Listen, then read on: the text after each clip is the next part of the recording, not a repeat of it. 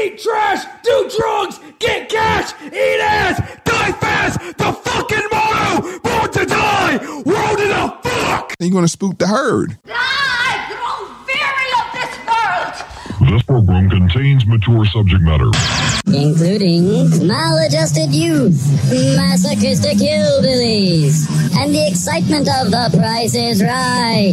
It may be deemed inappropriate for our younger viewers. Viewer discretion advised.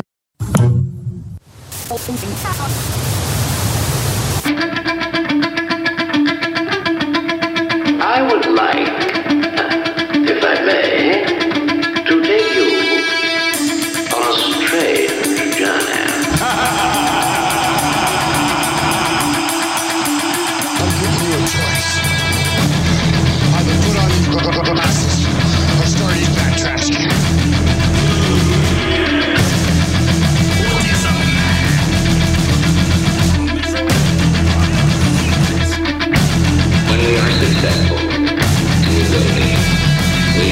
this. What is BTS?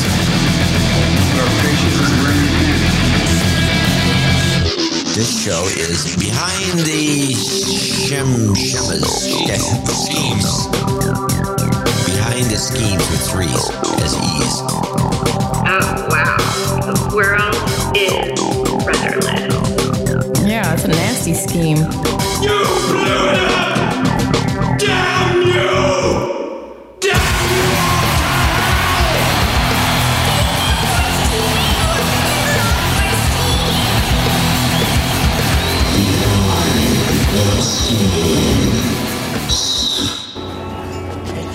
What can I get you? I'd like a large coffee. Okay, so hot coffee. Hot coffee. Okay, room for cream. Totally leave room for cream. Why are you talking like that? Why are you talking like that? Because this is my voice? This is my voice. No, it's not. I heard you talking a minute ago. I know you don't talk like that. Neither do you, because nobody actually talks like this. You choose to talk like this, and today I chose to talk like this. Pretty fucking annoying, isn't it? Why are you so rude, man? Just stop doing that. I can't help it. It's my voice. No, it's not. It's an affectation that annoying teenagers and rich people use to sound like they don't give a shit. Except you work in a coffee shop, so I know you're not rich, and you don't look like a teenager. Unless you're Eunice Kennedy Shriver, knock it off. So just because I talk like this means I don't give a shit? And what exactly am I supposed to not give a shit about? That's an excellent question to ask yourself in your actual voice. Excuse me. Some of us would like to order. Fuck everybody.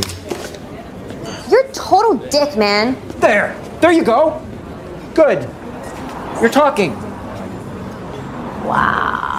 We choose to talk like this. This is episode 135 of Behind the Schemes for January 16th, 2023. And this is the sound of my voice. This is Booberry, Black Knight of the Mothman. Mm, and all the way from the bereft coast where goats are dropping like flies. I could be Lavish. Dude, that was like one of them rap star entrances, you know, and you have like the, the smoke machines and everything, except instead of the smoke, it's goat blood. It's just blood. Just blood, man. Just straight blood. Try putting blood in your fog machine. See what happens. Do it. I dare you. Come on, do it. Take a video and send it to us. That's boo it behind the schemes and lavish it behind the schemes.com. Check it out. Uh, I can't wait. We will turn that into GIF show art. Not a problem. well, that's a guarantee that we give everybody. Man, I it feels like I was just here yesterday. yeah, this week went pretty fast, didn't it? Uh, it was one of those uh uh what's the like a not a rub like a a whiplash week. Yeah. It's been a it's been a, an intense uh year so far. Start to the year. I feel like I've been I've been on my toes uh ever since the holidays ended. Mm-hmm. There's been uh, some good stuff going on. There's some awful stuff going on. There's all kinds of stuff going on. There's there's a little bit of everything and a lot of bit of some things, and it's just wild out there. I think everybody else is in the same boat. Yeah, I did get a chance to go see a show at uh, it wasn't First Avenue, but there's a venue next door, the Seventh Street entrance, I believe it's called. Tiny little venue. I mean, if I was seven feet, I'd probably have to worry about smacking my head on the rafters up top. I love spaces like that. Uh, but I did find out that my middle finger still works loud and proud. Okay. Yeah. Was there any doubt? No, no. I mean, there's Come no on. doubt on my end. That's that's for sure. Come on, man. So we were we had parked, exited the parking garage, was walking to First Ave. We were actually on the corner, uh, in the traffic. Uh, we had the we had the light, and there was someone that was like passed out or drunk. I wasn't paying attention. Um, this person was in front of First Ave. I wasn't paying attention because as we were walking across the street, this woman in a SUV is making the turn at 30 miles per hour, looking at said drunk person on the corner. And uh, I ended up screaming at her to pay attention. And as she passed by with, I don't know, four feet between uh, us and the car, I just had my middle finger extended out as hard as I could and followed her the entire way. Mm. Uh thank i mean unfortunately she she knew the protective magic which was holding your hand up to your face and blocking it out so Mm. it was Oh, on, it was only so effective it was the uh, rock to your scissors. mm-hmm ah thwarted again damn it Uh, long distance, short distance doesn't matter. Although I have to say, the power of someone giving you the finger, it permeates. It's real. You have to throw up shields, otherwise, you're going to be affected by its brilliance. yep yeah you won't be able to sit straight for a week Yeah, I mean, it's real. it's real when someone gives you the finger. i meant it too i fucking if i had something to throw at her i would have I feel like uh, I don't know if you would agree with me, Booberry. Maybe you would. I think eggs. There have been times, especially when I lived in the city, that I wish I just had a carton of eggs with me at all times. So that way I could just, if there's bad driving, I throw eggs at the car. If there's bad people, I throw eggs at the people. Eggs are a very innocuous way, I think, of showing your displeasure with someone.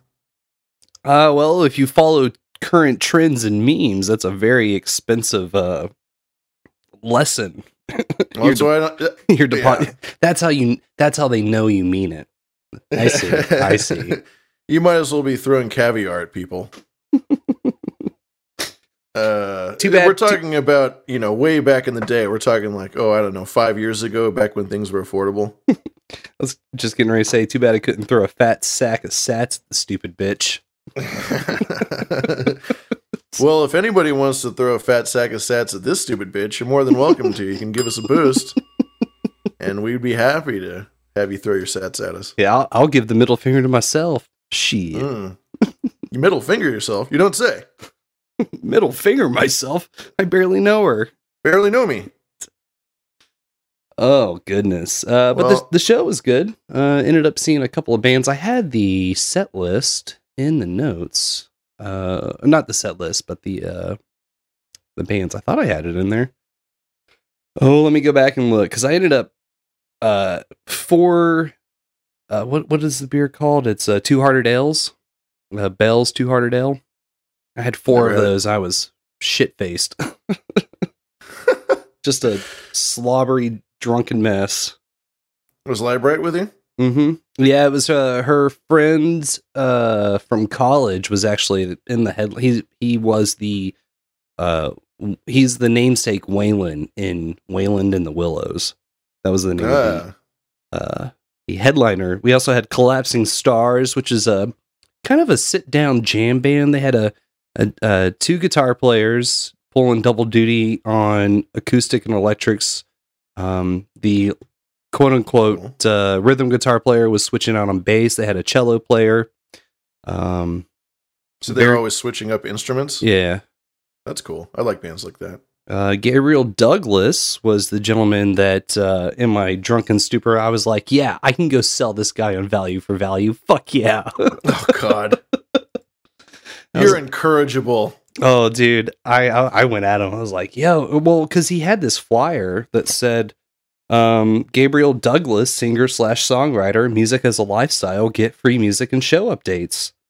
Okay. I mean, if this guy wants to put out free music, then why not get some value back out of that? This is true. Uh, so I ended up hitting him up. Um, I had a sticker on me, so I gave it to him, and then uh, he uh, I, I he gave me his email. I shot him off a big old email when I had sobered up finally and was a little more uh, cohesive on the pitch. Ended up Sure. sending him resources on Abel and the Wolf, the Stay a While album. So we'll see if he comes back. Um, I don't know. Not necessarily holding my breath. Well, you did what you could with the vocabulary that you had at your disposal, given that you're four beers deep. So I, I commend you. Which is four is not really a lot, but no food, no uh, just exhausted. Yeah, exactly. Four beers can be a lot given the right scenario. Some of the drunkest I've ever been is off of just four beers, And I, which I, is pathetic for me. I do know what that beer does, so I did it to myself deliberately. Mm. It's a rough. It's been a rough month. Uh, I've been trying to not drink so much because. I just I'm trying to do the the opposite of what would usually happen given a rough month or whatever. I'm just like, how about if I just deal with it and drink water? it's not so much fun though. I think tonight I won't do that. Yeah, well, we already kind of kicked this party off. I'm I am drinking a coffee and bourbon. Mm. Coffee and bourbon. Mm. That's a classic. In servo, no, not four tall beers, four normal fucking ten dollars sixteen ounce beers. Ten dollars sixteen ounce. Ugh. Gross. Ooh. Servo says the Gym Bros do GHB instead. Is it like a steroid? Uh, growth hormone. w- growth hormone. Growth hormone bitches instead. Yeah, you've got the the bourbon and coffee, which uh, America was built on, by the way, and I have tequila and cider, which nothing ever built that. nothing was ever built with cider and tequila. Oh, uh, GHB is a date rate drug. Well, Make Heroism wanted to cr- call the Dragon Zord on that uh, rape drug uh, real quick. 1621 sats via Fountain. Geez, everybody else can boost through Fountain. Why can't I boost through Fountain, Oscar? Woo. Um, Um, yeah. Hit up the Dragon Zord for all of your GHB needs. Mm-hmm. God. Well, I hope someday for that. I hope someday that I could hook up with the Dragon Zord as my dealer. I think that would be amazing. What a Mm-hmm. what a what a capstone. Maybe maybe that's what the ancients in- intended for us all this time. I wouldn't be surprised. Um we do have some stuff to get to tonight. And we like to Uh, start indeed. start these parties off with a uh di- well, did you have anything else for your week? I kind of hogged that up. No, no, nothing I want to really talk about. Uh, but we every week we draw a tarot card, and uh, today was no different. We drew a card. By the way, I will say one thing that happened to me this week is I did my first tarot draw. I did my first Celtic for myself in uh, probably half a year. I would say Oh wow. it's been a very long time since I've drawn for myself because I just haven't. I just haven't been wanting to peer behind the curtain. I kind of, I kind of just want to like go about my day and not have things like pre-planned for me or know any spoilers. Just let things happen as they happen. Yeah, Because nope. there was a time where I was doing these spreads and I was getting some really nasty reads, man. And I just was like, "Fuck this! I'm not doing these anymore." You know, if something if something bad is going to happen to me, then it's going to happen to me. But I'm not going to walk around all day sour about it because these cards fucked up my mood. You know. So I finally did a draw for myself, and this card came up for me, and it has come up for me once again tonight. And this is the Eight of Cups. Uh, the Eight of Cups, I believe we've drawn before. I can't say when. But uh, the keywords for the Eight of Cups are abandonment, walking away, letting go, searching for truth, or leaving behind. Um, this card was drawn from my Gilded set, which is very much inspired by the classic Rider Waite, and all of the images are more or less Rider Waite based images. So they are classic images. There's nothing really very abstract about them. Um, they're just like a high def Waite car, uh, deck, really. And uh, this card shows a young man, uh, well dressed with a walking stick. He's walking away from eight cups, and the eight cups uh, have all been drank from. So this this young man has has tried all of the different options. He's drank from all of the cups, and he has found all of them unwanting, and he's he's displeased, and so he's leaving and starting a journey under a full moon uh, to find uh, new pastures and possibly new cups. And cups uh, generally means emotion. Uh, of the sweets, cups generally means um, feelings, your internal state, and how it reflects itself upon the world. And if your cup is empty, you're sad. If your cup is full, you're happy, etc. The uh, I find it curious that it says searching for truth by the light of the moon, where the moon, not I guess always, but enough has to do with illusion Mm-hmm. Or deception. or deception or things just not uh, seeming as they appear. Mm-hmm. Or mystical powers that are beyond your perception. What makes the tides rise and fall? What makes, you know, wolves howl at the moon? Who knows? It, it But- just it makes me wonder: Does the moon have any effect on this uh this person's dis, uh not disdain, but um Dissatisfaction with Yeah. the current options. Yeah Yeah, who knows? I mean, with this card specifically, it almost looks like there's a sunrise that's coming up as well. Um, but yeah, you have the full light of the moon, and, and even though the moon does mean illusion, it could also mean illumination. It could mean with a full moon, you, you could be lighting the dark. yeah it, it is sunlight, no doubt. So there's there's a yeah, I agree with you that there is there is a matter of deception illusion there, and possibly you might be walking into dark, scary woods. At least you got all that moonlight to illuminate your path. You might be in trouble if you didn't. Yeah, the Eight of Cups. What's that? I was uh, reading here from Labyrinthos. More often than not, getting the Eight of Cups uh, shows that one is tired of the worldly things uh, and is about to embark on a much more uh, spiritual journey. And if that is the case, then be happy because change happens when we most need it. And I'm yes, trying to get confronted with a moment of transition.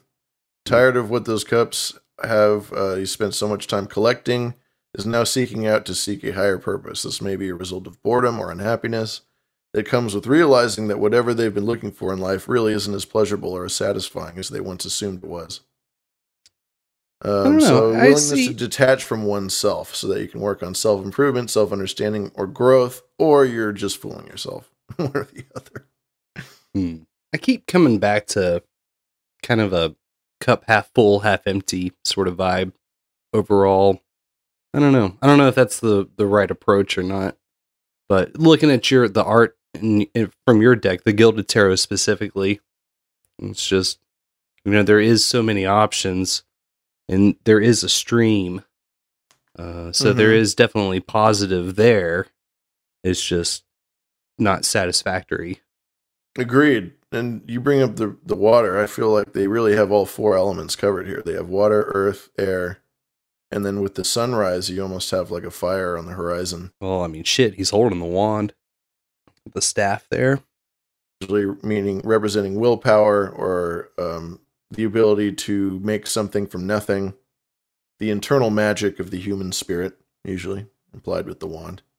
So this card, in, in its own way, is kind of like a fool card, uh, but probably maybe closer to the Hanging Man, in the sense that you're starting a journey and you are new to something, but you have experience and you have been through trials, and um, the beginning of your journey isn't so green. It, it comes from a place of having a better sense of identity and knowing what it is clearer that you actually want and are trying to accomplish. Yeah, it's not the first time you've been in this rodeo. Nope. It probably won't be the last. Oh, maybe maybe that's why you know what your tastes are. That's what that's what you know tastes satisfactory or dissatisfactory. That's why you can Yeah. be so confident to turn around and face the moon and the wilderness head on. Mm-hmm. Man, Imagine you've got eight cups and you drink all the cups and you're like, these all suck. nah, I'm good. this shit's lame. I'm out of here. Out of here. Fuck this, man. Fuck these cups. Fuck you. Fuck me. I'm these clowns, here. man. fucking clown show. I'm out of here. Speaking of clown show, we are dropping like crazy. My apologies. Uh, we are connected to the No Agenda stream. You can go to listen.noagenda.stream, I think. Um, Mhm. If you experience interruptions, uh, and my apologies. I'm not sure what's what's up with that. Uh, yeah, listen. like that's been happening the last couple of shows. I wonder what's up with the BTS stream. What you doing, BTS stream? Yeah, I don't know.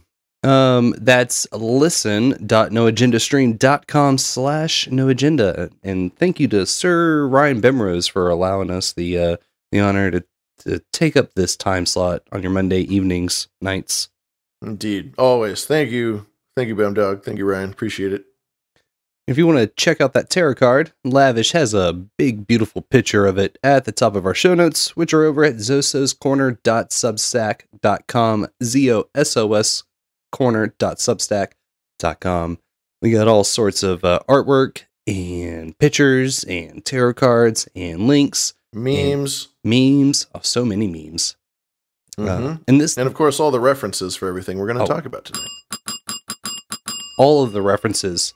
You know, uh I'm finally at a point where I feel like our incessant need to archive everything and save it is is starting to come back and it tastes really good. I was on an episode of Abs in a Six Pack with Sir Sir Seat Sitter this previous or past Wednesday. We did Indeed. a whole episode on birds are fake. And first off, I love that guy. I had a blast. He's great. It is so much to do a, uh, so much fun to do a back and forth clip show with that guy. And uh, he had actually brought up a incident going down in Tennessee where um, essentially state officials were practicing in the open fields doctrine and saying like, well, you know, you got this big open uh, space of land. It's not really in view of anything naughty at your house. We're just gonna walk up onto your property and place cameras, and if you fuck with the cameras, then we're gonna put you in jail. And uh, nice. we had covered that way back when Metis was on, I think 74. Only nerds know what verbs are. And um yeah, we had I had clips pertaining to that guy from about a year ago. It was it felt good to be like, "Oh yeah, what episode is that?" And look back through the archive, aha, and check the folder. Oh yeah, that that's the clips. And just boom, we we rehashed the whole series of them. Felt Yeah. good. Felt good, man. You had it in the in the pile. I know. I love it. it. Even even aside from the archives, I find all the time if I ever am talking about our show, people will say, "Oh my god, you have to hear this thing they were talking about uh, Monsanto," or you, "Oh, you got to see this thing they were talking about." Uh, you know, whatever, fucking fake bees, fake birds, whatever. Doesn't matter. Whatever somebody brings up, we've talked about it and we've done an episode on it. Oh, you, have you heard of this Jack Parsons guy? Oh, you yeah. wouldn't- You have no idea. you go listen to my show. yeah, we, we we brought a resident expert, the good Reverend Doctor Pfeiffer of Love, on. Mhm. Dr. Love. Um, so yeah, the uh, and I also had the honor to make up probably one of my all-time favorite pieces of GIF art for Sir Sir Seat Sitter for that episode. Yes, it did involve rotoscoping pigeons for this artwork, and I couldn't be happier with it. The artwork is hilarious. I love how the, the little pigeon like walks across the bee and abs. yeah. Along other things. It's a very funny piece of art. You've Yeah. you've done oh you've outdone yourself again, booby. Uh, so yeah, go check that one out. Shitmyass.com, episode 181, Activist. Yeah. I was just thinking today about how I absolutely need to set up this is super lame and nerdy. A D&D campaign with you, Chris, and a couple other people. Oh, I don't think that's nerdy at all. I think that's going to be the I think that's going to be the sweet sweet love child between IR cacophony and Battle of the Douchebags. Yes, yes. And and of course we're going to figure out ways to to get some P 2.0 features in there as well. Mm-hmm. Assuming that we broadcast this and don't just play it. But uh, yeah, should be cool. Should be very legal. It actually will be. Yeah. It'll be incredibly legal. It's so fun. Um, know, we got the show notes. Uh, we do this show every Monday night, starting at uh, well, we kick the stream on at seven o'clock Pacific, nine o'clock Central, ten o'clock Eastern, and then we kick off the show in the half hour. And if you want to tune in live, you can go over to badradio.live. We got a link to the live stream. There's a link to the chat room, irc.zeronode.net, hashtag green, green room. All sorts of amazing folks that hang out with us every week when we do this show live. Uh, but most importantly, the coolest way to listen to this show is by using a podcast podcasting 2.0 app. Yeah, you're missing a lot of content here that we put up with no paywall, zero paywall. Everything is available absolutely free of cost. And uh, if you go to, of course, also our show notes at zososcorner.substack.com, you can also find a link there to nudepodcastapps.com where you can find all kinds of uh, brand spanking new, shiny, bleeding edge uh, podcast apps, podcasting 2.0 compliant, of course. And if you listen to our show on that, well, then you'll see as you listen to the show that there are several chapters in each show, and each chapter has its own hand curated piece of art. A lot of the time, it's a moving uh, piece of art, a GIF, as the as the kids say. And uh, there is brand new, fresh art made for every single show and every single chapter. Uh, no other show, I think, in the world. I, I, honestly think no other show in the world does that. There, sh- there are certain shows that do new art, new uh, you know show art every every week, but we do new show art and we do new chapters art every single week. No Unbelievable. One, no one is foolish enough. Nobody would be dumb enough to do that. But guess what we are? Oh, these fucking clowns. this is this is the way it shakes out. So, without ever really discussing it between you and myself, we don't do any paywalls. We don't do any advertisements. We don't do any commercials. What we do do is sit here and record a show and we gather our notes and clips and the gags and all of the sound effects and the music. We we we gather that up every week and we bring it and we present it for you. And we put it out there and hope that you j- enjoy it. And if you do enjoy it, turn around and help uh, help make this the show that you want to hear. Send us stuff. It's super Yeah. easy to do. I mean, I don't know if you listen. If anybody listens to podcasts, will know the ads are rampant. Anytime I listen to anything, the ads are rampant. We don't have any ads. We have no stupid reads. And if you are listening to an ad, if you hear an advertisement during this show, then somebody is not paying us money. Kill that podcast app. Kill that podcast app. Get out of there. It's foolish. Seek help. Mm-hmm. The um oh and the other point that I was thinking is that we spend what three to five hours every Monday night after the show producing the the second second second half of material. yes. Yes. We Um, put a lot of love into the post production. It's true. that's where that's where our quote unquote paywall is. It's just on a different app, a, a new podcasting app.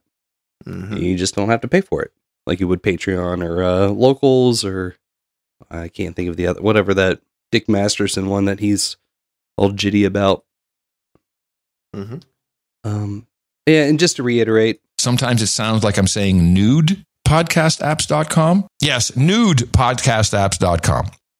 Yes. Nudepodcastapps.com. There are a lot of good ones out there. Curiocaster, Podverse, Fountain. Check them out. See what you think.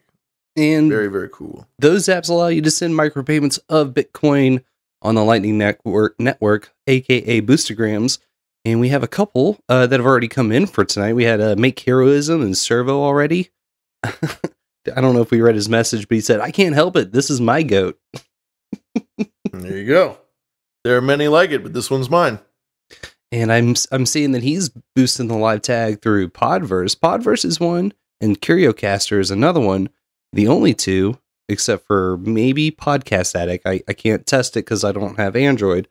Um, but if you get those and you subscribe to the show there every Monday night, you'll have a you'll have a live notification that these shows are uh, our show, other shows on the No Agenda stream uh, that they're live. Well, excuse me, Podverse is the only one that will give you the notifications, but you can listen live in Curiocaster. Yes, because we do this show live every Monday night. This isn't a pre-recorded show. We do this live. We have a chat room. There are people chatting with us right now. Uh, there are people that are sending in these boosts, uh, these these tr- these Bitcoin payments, and the the goat that you just heard being sewed back together and restored with uh, hemoglobin. is that, is that and, the right word? And and super glue. And super glue was Bully Steed. So Bully Steed sent us 9,999 Satoshis, which are tiny little bits of Bitcoin. And she says, put this in your eight of cups. When she sends that via fountain, she sends this little message and uh, it triggers the, the sound on the show. So it's, it's an interactive experience. If you get the new podcast app, then you can slaughter goats, you can zap camps, you can rack lines. There's a, there's a litany of things that you can do. You can get Jim Jones or Alex Jones or or any of the Joneses to get to get going. It- it- There's lots of stuff. Oh, you're right. We should find some Brian Jones next. Brian Jones. Yeah, there we go. Oh, Brian Jones is one of my favorites. That guy just fucking was Also- a bottle rocket of a human being. I'm I'm curious, Bully Steed. Are since the blood is back in the goat, do we use the goat as the cup? Because I'm also okay with that. Hmm. The the goat is the cup. Yeah. Yes. Yeah, that checks out. Okay. Okay. Well, nice. I'm gonna name him eight, and I'm gonna send him right to the back of the line. There you go, buddy. Um, we got 3333 from Bully Steed right around the beginning of the show saying level up number one, get behind the schemes. Get it. And, and that one was through Fountain. Uh, we had 533 from Widow Garrett. She said, at Booberry Mothman and at Lavish, what a great pre show mix. So much great music to be found here on the No Agenda universe. Thank you, Widow Garrett. It's nice to hear from you. Hope you're very well. Yes, thank you. We appreciate that. Um, I try not to pick stuff willy nilly. I try to have some sort of loosely connected theme, uh, whether it's related to the show at hand or not. Um, Oh, we take our music very seriously. I do, and Booberry does. When, whenever him or I are doing our mixes, you know, we're it's uh, it's important to have good music.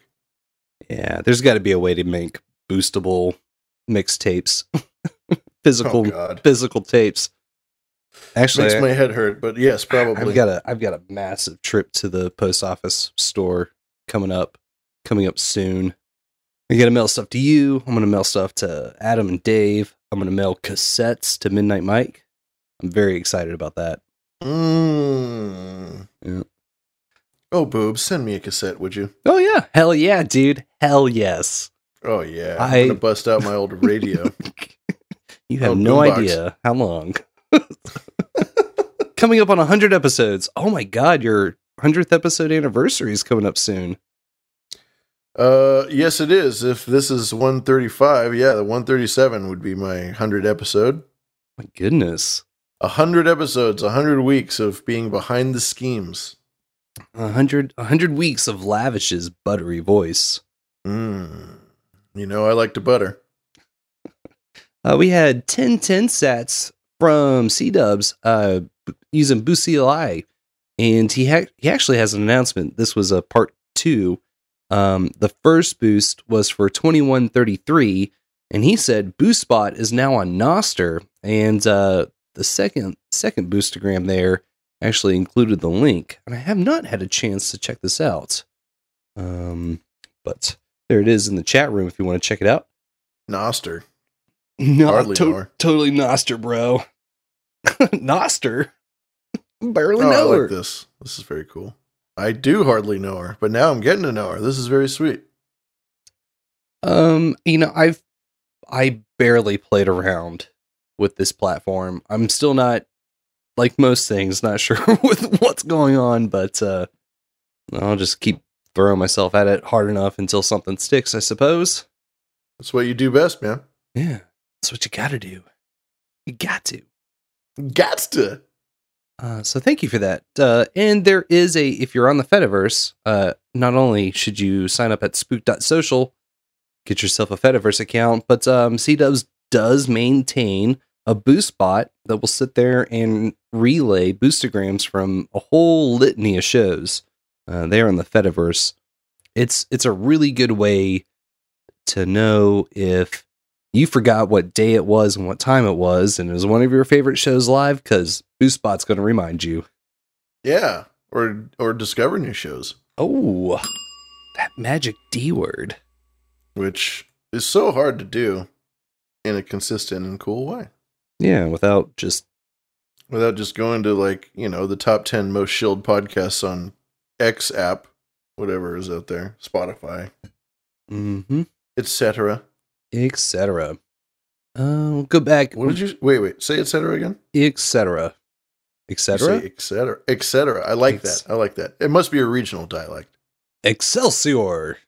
because it's never you know as a guy who's from the south who lives in minnesota i have to say you have a very neutral accent you don't sound like much of either and so when you do have a little regional thing come through i'm like oh there it is It's a it's a defense mechanism I've crafted over the years. So in, uh, when not if, but when I have to bug out, I can blend in anywhere. nah, I mean, undercover boobs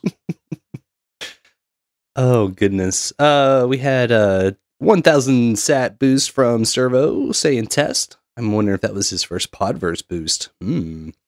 Uh, we had 111 from Uza through Fountain. Uh, boost in episode 134, The Old Yellow Book, and he said Fountain is indeed very buggy. I like it, but I just stick to it in hopes that it gets better. Besides crashing and whatever, I get shown all the time that I am earning sats, but nothing is added. My mobile data is being used anyway, so someone uh, so someone else is getting my quote earned sats. The last two days I couldn't even donate. Donate. And he's got a little boost uh, boost emoticon.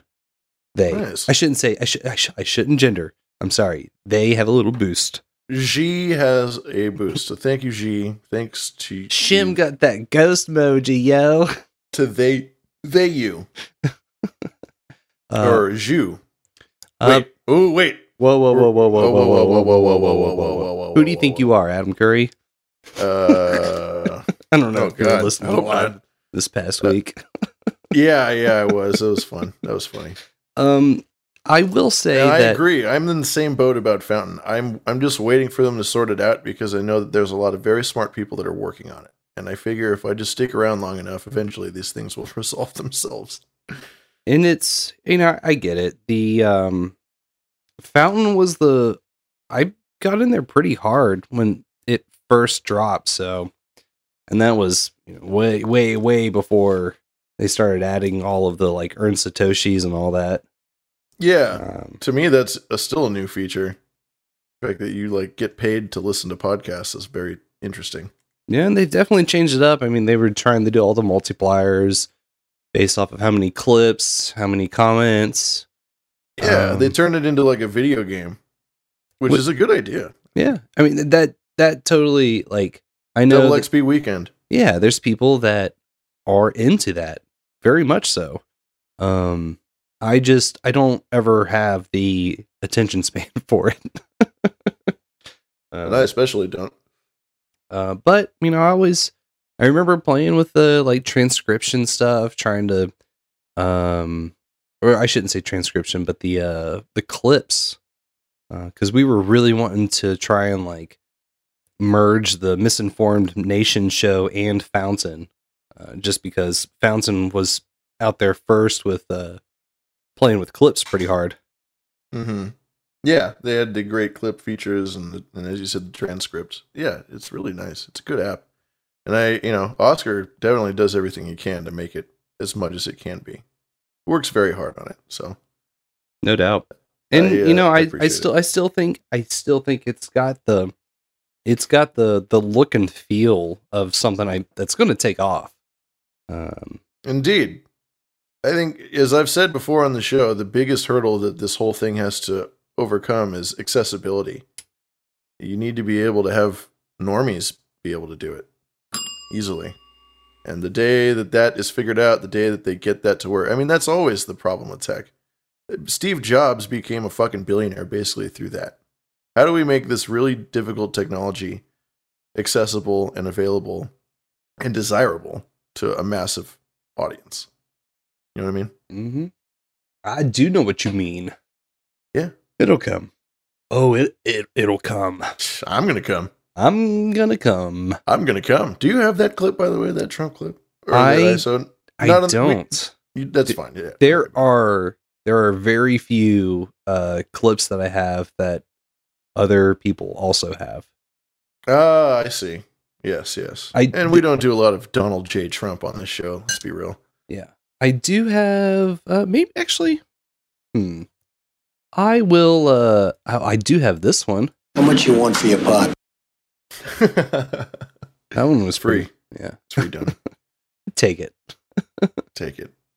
Uh, Uh, anyway, uh, do we have any other uh, boostagrams? Yes, we had 333 from alter underscore rain saying 33 miles from Spokane while rambling the beautiful Columbia Plateau. Time to boost. Heyo. Oh, Spokane. I have a whole slew of 35 millimeter uh photo or I guess photos um from Spokane. I was running around taking care or taking pictures like a maniac. Because it's a nice town. It is. It's very nice. Very lovely, very green, very active for some obscure town like that. It's very cool. Spokane. Yep. The Spokane.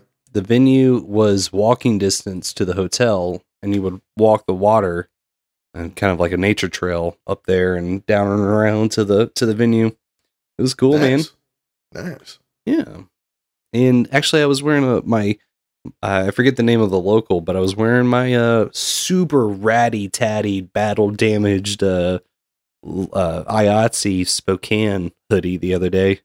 Uh huh. nice. Yeah. I mean, that thing is falling apart. The like actual cuff is almost disconnected from the rest of the jacket. Mm. I Spokane, get an Spokane. Yahtzee sweater. I might have. Yahtzee. It's like, a, Yahtzee. it's like a card game. Um, and I think that uh, oh, actually, I cannot forget this last one. Uh, we had one last one from Pfeiffer sixty six sixty six, and FIFA. Reverend Doctor Love. and he said, "I dedicate this goat to the gods of low plumbing repair bills. Ahabadabra, amen." Mm. You know they say death and taxes. They should say death, taxes, and uh, plumbing bills. I wondered, did this come in before the end of the last episode? I don't remember. Should we kill a goat know. just in case? Sure. Ooh. KO. I know. It feels so like that Louisville slugger. That's a weapon of war. You step out into the stadium. mm, And you turn your hat backwards. It's over, dude. yeah, you spit that huge. You spit that huge wad of bacca on the ground. huge, huge wad of chew. Huge, the big chief, the good stuff. Yeah. Disgusting. Uh, but yes, if you want to get in on that action, New Podcast Apps is where you're going to want to go.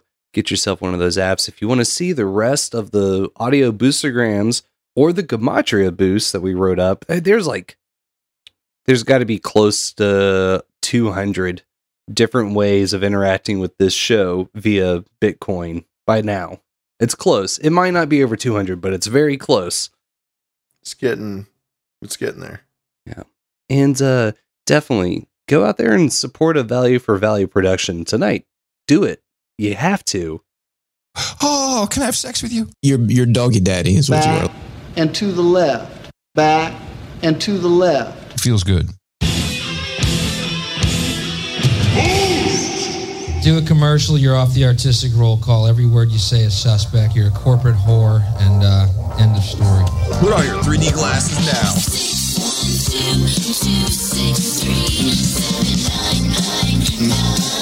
You're needed. It's always nice to be needed.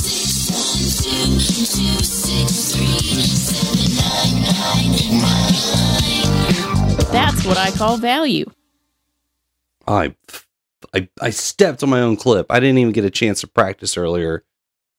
Your your doggy daddy is what you are. oh, can I have sex with you? Your your doggy daddy is what you are. Back and to the left. Podcasting 69.0. Oh my goodness. Hot. Mm. I just got boosted. Um, 612 263 7999 is that telephone number that you can call. Leave yourself a screamo. It's the easiest way to produce tonight's episode. That's right. We want to hear from you. 612 263 7999. Give us a call. And uh, what do you think this first caller's got to say? I haven't the slightest or foggiest. We shall find out. to the Jehovah's Witness or the Mormons. I'm not sure who these Christian individuals are, but they came by today to preach the good word of the Lord and make sure my my soul will be saved, and I'm doing all that I can to repent. But they started talking to me. They've been sharing scripture every time they come by. It's good conversation. It's fun, especially like today with the scripture that they decided to share made it sound like they were talking about zombie Jesus. Now, I'm not going to hate on these people for preaching the good word of the resurrection, but after they said whatever catchphrase they said, they were adamant that everything was going to get resurrected and everything was going to be fine. And all I heard was zombie Jesus. And towards the end of the conversation, this is where it gets weird. They might even be CIA or something. But they were pushing me. They're kind of like, you haven't been to the website yet. You haven't signed onto the website yet to go read the Bible. I'm sitting there going, what kind of deep state operation is this? But I do know one thing. If the resurrection does happen, that means hell is full. And the dead will walk the earth. You'll probably hear me go, "Ah!" Oh man, me too. That's Oh, spooky my. stuff. Spooky stuff, caller. Ugh. Zombie Jesus. An old and cold idea that never, I, I never shake him. He's always there, Zombie Jesus. Um, I don't. I mean, what do you have an immediate takeaway from uh from this call? I mean, we, there's a Uh, lot to to digest. There's you have the religious would you folks. Use? Would it be like a silver sword to fight the dead if they walk the earth again on Judgment Day? Oh, I don't. Silver bullets, perhaps. This is way too technical of a topic to get in. The way this is that what I would really ask the Pope if I ever met the Pope. I'd be like, Pope, silver bullets? So if we're dealing with your traditional run of the mill reanimated flesh, uh, in theory, or hypothetically, all you would need to do is sever the spinal cord and remove the jaw for extra security, uh, destroy the brain.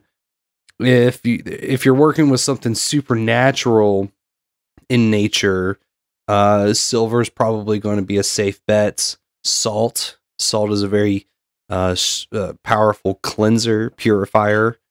Salty? Uh, there's a. I don't. about removing the head? Just just cutting the head clean off. Well, some. Uh, okay, so yes, for most vampires, you can, um, you can destroy. Uh, it- well, excuse me. Let me, let me back up. You can destroy some vampires by removing said head, but I want to say that there's variations out there where that is not effective. I just wish I could remember the context. If if it w- did work, like let's say ninety percent of the time it worked to remove the head, you'd be freaked out as shit that one time where you cut someone's head off and it just didn't work, and the head starts rolling around trying to bite you. That would be a bad situation. That would be that would catch me unawares. You know, I'd have to I'd have to resort to fire or something. Obviously, fire cleanses all. Private browsing in the chat says silver's for monsters, steel is for men and beasts. I, I believe that's just Witcher logic. I don't know if that's uh, if that applies. Ooh, Bully Steed, Diamond Daving us in the midst of our philosophy. That's 77, 77 sats saying sword is the multi tool via fountain. A sword is a very effective multi tool. Indeed. Uh, this is. I uh, have two. It's in the literature. Read it, people.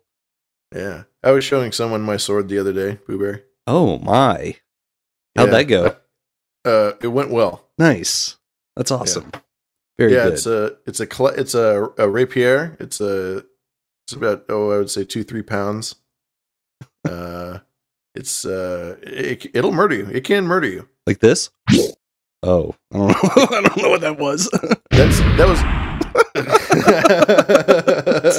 None of these are fencing noises. Uh, uh, this is all But Super Smash. close. This is Super Smash Brothers sword sounds. Ooh, that Oh, one's okay. pretty good. Yeah, That's a good one. strong, That's very Nintendo-y sword slash. strong sword smack. It's my special move. Boobs, use your special move. Uh,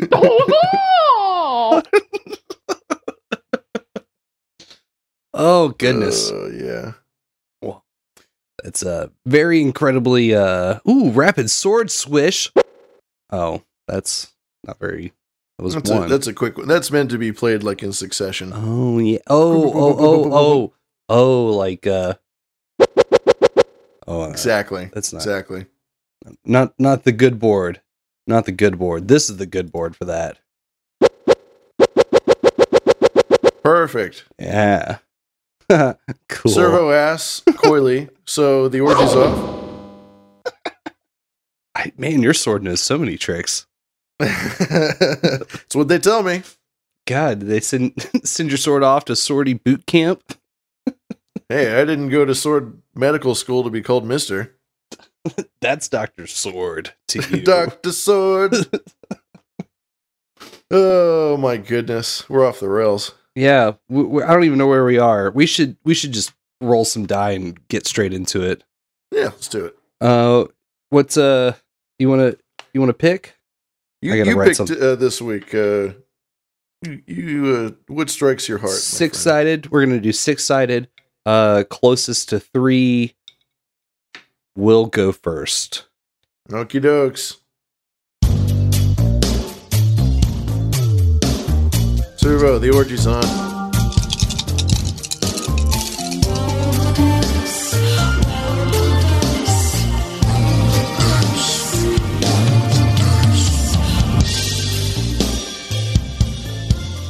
So the orgy's off?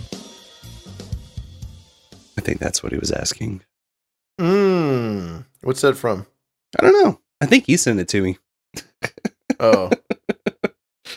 it was right before Servo looked a, a woman in the eye and said, Yes, go home.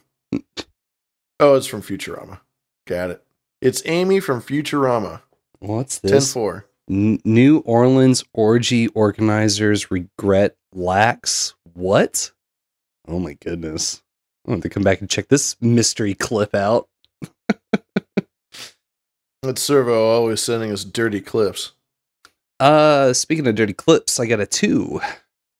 Ah, I got a one. Oh, uh, Oh, by a nose. The fuck? I never get one of those when I win. well, go to mix. Dot I need to go get myself a goddamn soundboard right now. I'm gonna I'll be right back. Fucking thing sucks. Fucking thing sucks. Fuck it. We'll do it live. Well, let's do it live. Uh, what what has caught your interest this week, my friend? Hmm. This is a fucking podcast you're listening to on the internet. And uh, that being said, we do maintain our own Mastodon account on the Fediverse. And on said Fediverse, uh, there was an article that came to my attention via No Beret. Uh, what do you know about animal sacrifice? Uh, more than the average person. Ah, yes. Uh, well, in the sleepy little town of Hamtramck, Ham H A M T R A M C K, in Hamtramck. yeah, where Hamtramck. That's not the link I'm looking for. The this was in Michigan. Uh, it's it was up on the ballot. Now I will I will not uh, bury the lead here. The decisions have already been made. Uh, and to uh, in what regard were those decisions relating? Animal sacrifices. Mm. There was contention between the Islamic community and neighbors uh, between their right to practice animal uh, ritualistic sacrifices in honor of uh, specific holidays on their personal property, i.e., in their house, i.e., in their backyard, so on and so forth. and there was uh, there was some hullabaloo over this. Originally, the city council was going to like try and levy fines on them and and and uh, make them say like or make them call a week ahead of time and be like, "Oh, you're going to be sacrificing an animal. Uh, well, let me get you form three three two one B." Yeah, give them the the British treatment. Oi, you got a goat slaying license? Yeah, let me see your license. Oh, you got to have a license to do that. And uh well let me um I have a clip. I only have two clips for tonight about this. Um this particular clip comes from uh, I think it was a Fox News or channel or something dumb. This is actually from before uh the decisions were made by the council. Uh, but we can hear what some of the arguments for and against this practice are in this community. Good evening, City Council Mayor. I'm disappointed that the animals. Not that one. This one. Residents and community members, mostly of the Muslim faith, spoke out on a newly proposed city measure that would allow for the sacrifice of animals as part of religious rituals if passed. City leaders got an earful from both sides on the issue. don't prevent people from uh, letting them practice their religious freedom. People have been doing it for decades, and there is no harm has been done. I am disappointed that the animal slaughter in regards to the animal ordinance is still an issue and being discussed. Their proposal, up for a vote, requires anyone wishing to conduct an animal sacrifice for religious purposes to notify the city at least one week prior to the date of the slaughter. They have to give the exact date and time of the animal sacrifice and must allow the city to inspect the ritual site to make sure the area was cleaned and sanitized properly. The sacrificer also has to pay a fee to cover the inspection. Violators will face big fines. Do you honestly think that the residents are going to contact the city clerk's office to schedule the animal slaughter or that the city has enough manpower to inspect post sacrifices for compliances? I never seen any mess, I, and whoever talking, then I have no proof of mess and, and hygiene. This is part of our religion to be clean. Ah, yeah. So the decision was made eventually by the city council to not levy any of these fines or uh, fees, you know, making them pay for the inspector to come out and check out their home. Did you clean up after yourself? I know you've only been practicing this for thousands of years, but we, the city of Hamfuck, Michigan, uh, will be the arbiters to decide if you're clean or not. And there at the end, like the guy uh, uh, in a nutshell says, you know, it's kind of in our religion to be cleanly. So, what what are y'all trying to say? That we're just gonna like, um, just like eviscerate animals in the backyards and watching entrails flow forward everywhere. Blood will line the streets of Ham. Fuck. Everybody will be sticky shoed on their way into work. This uh this town, this ham track ham fuck town, is it a suburb of Detroit? Uh, I I do not have that information on hand. Because I'm looking at it, I just looked up the town. I wanted to see if this was like a rural area or not. And uh from what I can tell, I think it's a an actual suburb of Detroit. Um and if that's the case, then that's wild. But I don't think that's well let's see. Wayne County. Maybe it is. Yeah. Uh so these guys are, are pulling this shit off like a couple miles away from downtown Detroit, is the idea. Mm-hmm. Okay. I because if they were out in the middle of nowhere in Michigan, I figured this wouldn't be a big deal. You know, you slaughter your chickens in peace. You don't have a whole lot of neighbors that are close by, right? Right. So you got a you got a situation where these guys are are doing this what like in apartments and small houses in downtown Detroit. Wow. The the uh, I do have some quick facts about the actual town. Uh, this uh, city actually features one of the highest percentage of Muslim residents in the United States and is one of the most densely populated cities in Michigan. Uh, the city council is the first in the United States of an all Muslim background, uh, all practicing uh, Muslims. Um, and generally, most of them were in favor of the practice. Uh, the neighbors were the ones that were really pissed about this. Sure. Concerns raised about blood and entrails being visible everywhere, throats being slit in the backyard, so on and so forth. uh, Where do you sanitation think problems. the meat comes from, you jackasses? Um, the mayor, Mayor Hassan, stated at one point uh, that the city would not blow up with nasty blood contamination. I figured if people were really that upset about it, they could probably be wearing a mask and be okay. Um, I do have. Uh, we were kind of dropping out there in the stream back and forth. Um, And they have a Muslim American City Council. Mm-hmm. Completely Muslim American City. Wow, that's so cool and interesting and different.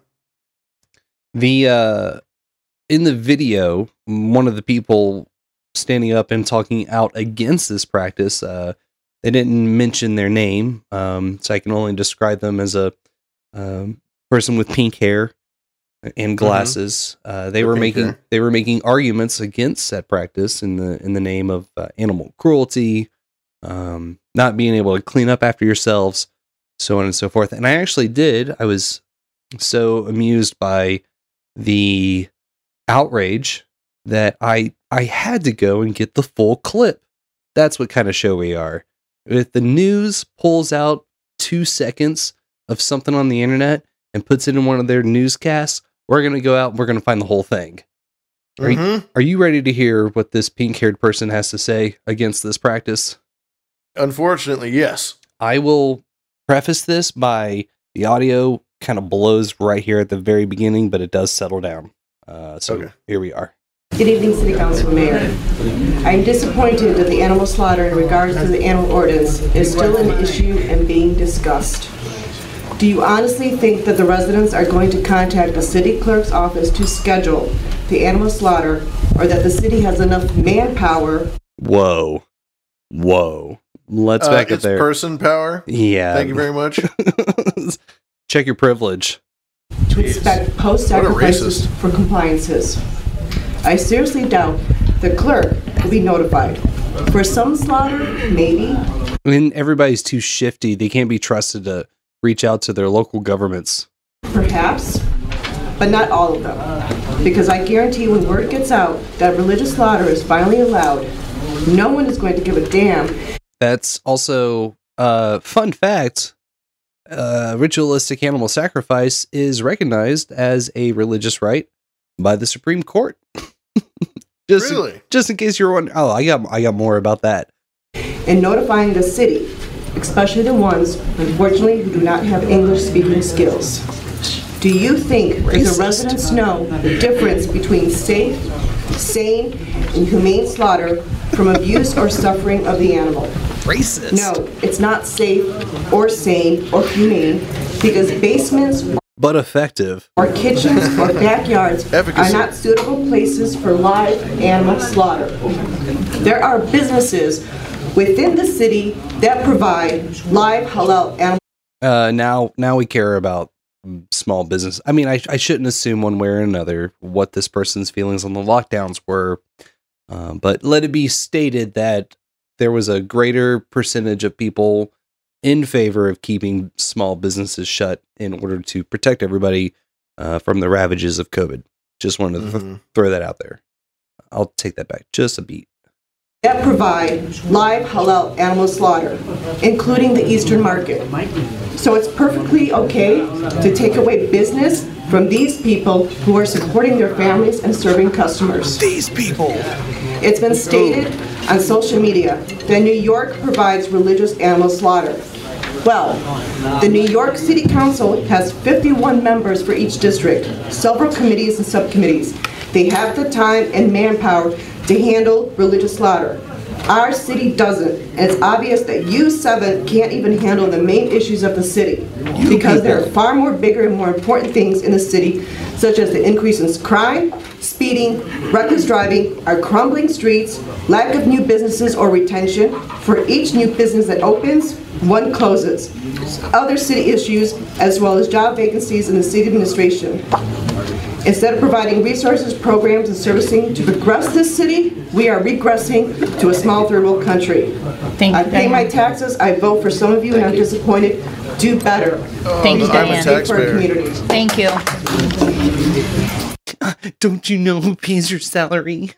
I am a taxpayer. Lady, we're all taxpayers. You can't use that against literally anybody. It's not something to brag about.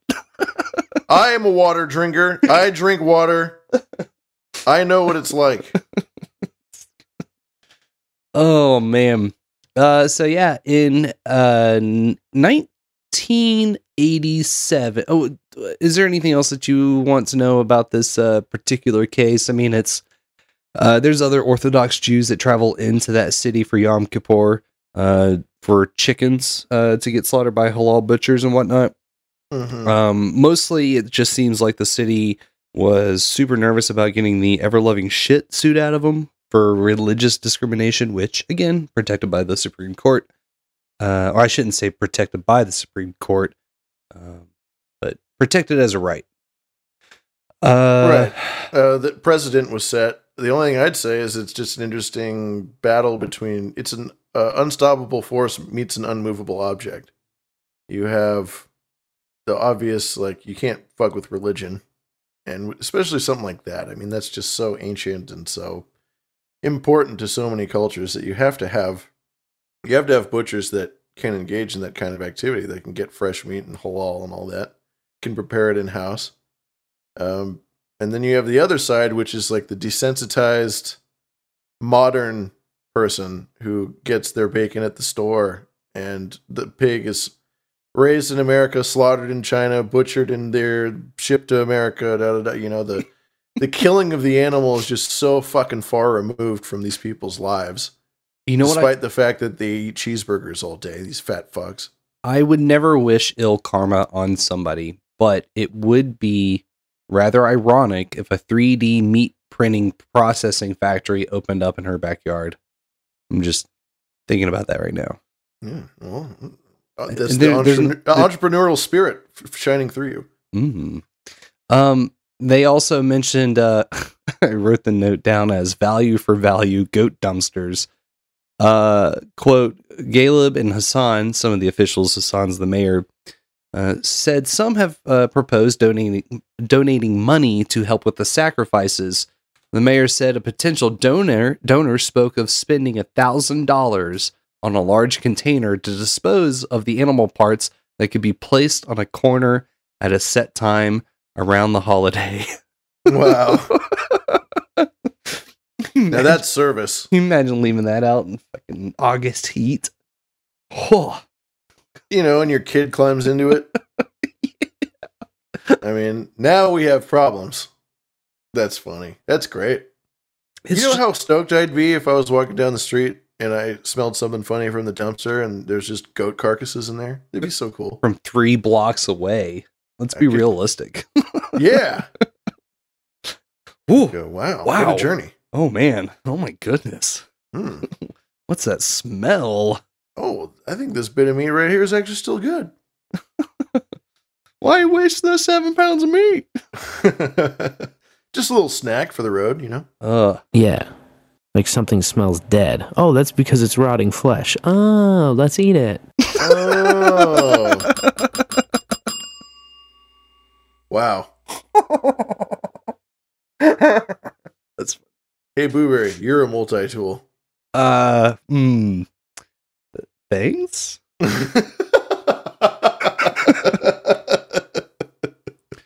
It's one of those as above, so below compliments. It's a it's a front handed compliment. Uh, multifaceted. There's a lot of layers. a There's layers to it, player. A lot, uh, lot to unpack, as they say. Indeed. Mm. So the Supreme Court case uh, originated in Hialeah, Florida, and it actually revolves around some uh, close friends of the show, the Santeria religion. Yeah, as was noted in the chat. I forget who said it, but no, it was Bully Steed. Yeah, Santeria goat and chicken sacrifice occurs in Miami. Nobody gives a, nobody gives a shit. Yeah, all the way back on uh, the Green Room Goat Massacre 122, uh, we discussed uh, headless goats being dumped into the uh, I forget the name of the river, but it was in Georgia, and people were coming across these massive mounds of goat carcasses and whatever. Um, let's see. Let me get back down. The uh, the Supreme Court ruled in 1993 the Hialeah, Florida's ban of animal sacrifice by a local Santeria church was unconstitutional. All nine justices were in agreement on the matter. This ban was originally enacted in 87. Uh, Justice Kennedy at the time stated The principle that government may not enact laws that suppress religious belief or practice is so well understood that few violations are recorded in our opinions. Uh, the ordinance was passed after plans were announced by the Church of Lukumi. Oh, I'm gonna butcher this. Lukumi Babalu Aye announced. Uh, that's the name of the Santeria Church. Announced that they would be building a worship, uh, building worship centers to practice religious rites, uh, which would also include animal sacrifices. Uh, Kennedy was also quoted saying, The record in this case compels the conclusion that suppression of the central element of the Santeria worship service was the object of the ordinance. Two other justices, uh, Blackmun and O'Connor, said the Constitution was to protect all religious passages and uh, not only from laws that deliberately place special burdens on religious practice, but also from general laws that place burdens on religion as incidental effect. So if you um, you know pass a law saying you can't eat spaghetti and part of your religion involves eating spaghetti, that pays that places a an incidental effect on the religion, I think. This this law stuff is so beyond my scope of really like getting a healthy bite on it. Yeah, because law is law. It's it's complicated and there's it's super nuanced when it, when it comes to this kind of thing where you're talking about what what law supersedes another or what what supersedes another.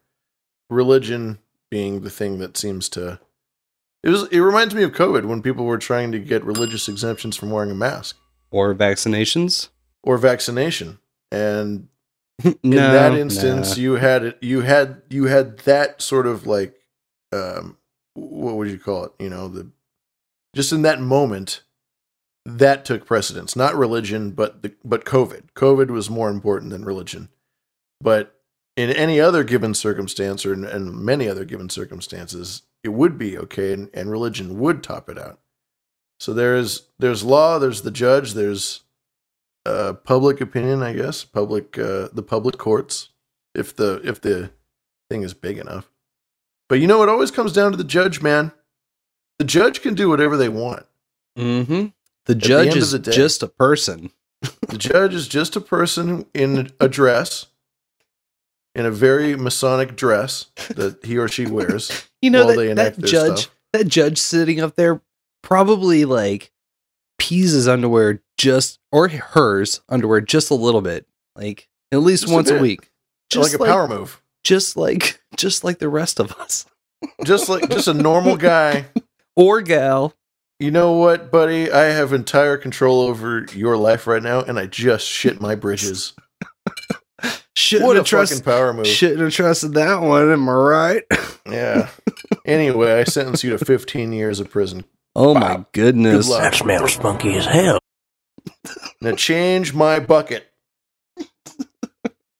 Bucket boy, Bucket boy? bucket boy. Uh, my bucket requires cleansing. There's my bucket boy.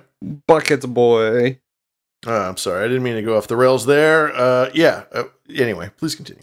Um, so both of those uh, judges, Blackmun and O'Connor, dissented in 1990. Uh, the case was called Employment Division versus Smith, in which the court refused to exempt members of an American Indian religion that used peyote in its central ritual from a state law making criminal any use of peyote and other hallucinogenic drugs. Oh Scalia goodness. went on to write laws that happen and this is the part i just i'm still trying to wrap, wrap my head around it scalia went on, went on to write laws that happen to make a religious practice difficult or even impossible are un, uh, are constitutional as long as they are quote neutral and of quote general applicability blackmun and o'connor dissented saying the First Amendment's protection of religion extends beyond those rare occasions on which government explicitly targets religion or a particular religion for disfavored treatment. So you have a disagreement among justices. Yeah, I I guess it's it's really how how do you uh I How, do you how do you declare something religious or not? How how generally applicable does a practice have to be to make it religious to make it uh, apply to religious exemption? Uh, I think is what their the general argument is here. And it reminds me. So there's a there's a uh, I think I've told you about this in the past, but in Oakland there is a store now that sells psychedelic mushrooms, or maybe they don't sell it, but they I don't know they give it away or it's a donation thing. But they've gotten away with that by making themselves a religious organization. They they have declared themselves legally that they are a mushroom based religion, and because of that, they can operate legally and they can sell. They're the first they're probably the first business in American history to legally, openly sell uh, psilocybin products, psilocybin based products. Wow. And they did that through religion, through this exact thing that you're talking about. We should start a religion. Uh, yeah. Totally. Elron says that's how you that you get. You know, he's like my first house. I smell Celtic shenanigans. Celtic shenanigans. Um, you know, I thought I had had something that examined the uh the different ways of viewing this case, but I'm not seeing it in my notes now. So we'll just continue on. Uh, be sure if you want to read more, I got a few things on it there that you can check out. Um, I did stumble across when I was actually trying to find some art for this chapter. I found a uh, this weird, crazy article called "One Incident of Goat Sacrifice Should Not Keep This Man Out of the United States Senate." Oh boy, you know, you kill one goat. you fuck. You're a, you're a senator for 20 years, but you kill one goat. Uh, the in 2016 there was a Florida Libertarian Senate candidate uh, by of the name. libertarian. Of course he's libertarian. Of course, fucking libertarian. Ugh, Fucking of course. ugh. What are you? The Democrats have the good sense to do it behind closed doors. The libertarians are like, look at me. Please clap. The- those are the Republicans, yeah. Oh, I'm sorry. Uh, tomato, tomato. Yeah, yeah. It's true. I shouldn't say that. That's not true. I don't know. Wings of the same bird. Mm. In uh, Augustus Sol Invictus, how's that for a name? Mm, Uh, some Latin for us. Uh, which is translated to majestic, unconquered sun. Ah. Wow. And he changed his name to that. Um, this dude, Senate candidate, Libertarian Party, admitted to drinking goat's blood for a ritual to the god of the wilderness. Uh, funny enough, this article uh, said they don't, they do not write it like this anymore. Look, if we limit eligibility for public office to people who haven't sacrificed a goat and drunk its blood in a pagan ritual to thank the god of the wilderness, we are forced to consider people like Ted Cruz and Donald Trump. this is pre 2016 or uh, uh, pre election. He said just what I said. The Democratic Party, this is what they do. They drink goat's blood and fuck pig heads for breakfast. Uh, quote, we need men who, and this is the author writing some uh, opinion piece from the Washington Post. Uh, quote, we need men who, when they kill a goat and drink its blood after sacrificing it in a pagan ritual, will step right up and admit it. We need, in a word, men like Augustus Sol Invictus. Um, Hmm. we need honesty in politics. What? Well, I wouldn't get I wouldn't put the cart too far ahead of the horse because this guy's a little on the problematic side. Um, Florida libertarians were complaining at the time that he's giving the quote move. I'm adding quotes there. The movement a bad name and trying to bring neo Nazis into the party. Um, continuing with her quote, but look, I just am really impressed by his honesty on the goat thing. I don't think you can say stuff like that anymore. Uh, neo Nazis, but really impressed by his honesty in the same sentence. Wow, bold, bold choice. It's a very 2020s thing to say. The uh we got um what else is she going to say? Neo Nazis. What the fuck is even a neo Nazi? Give me a break. Well, so the ADL actually, uh, I'm sorry, Southern Law Poverty Center has a write up on them, and that's what the Wikipedia pulls from. Wikipedia is what everybody else goes to to write their articles. I went and checked out the Southern Law Poverty article on him. They say, yeah, he's a uh, what they say it was a Holocaust denier and a whole litany of of charges, but zero. Does he deny the Holocaust or does he just question the numbers?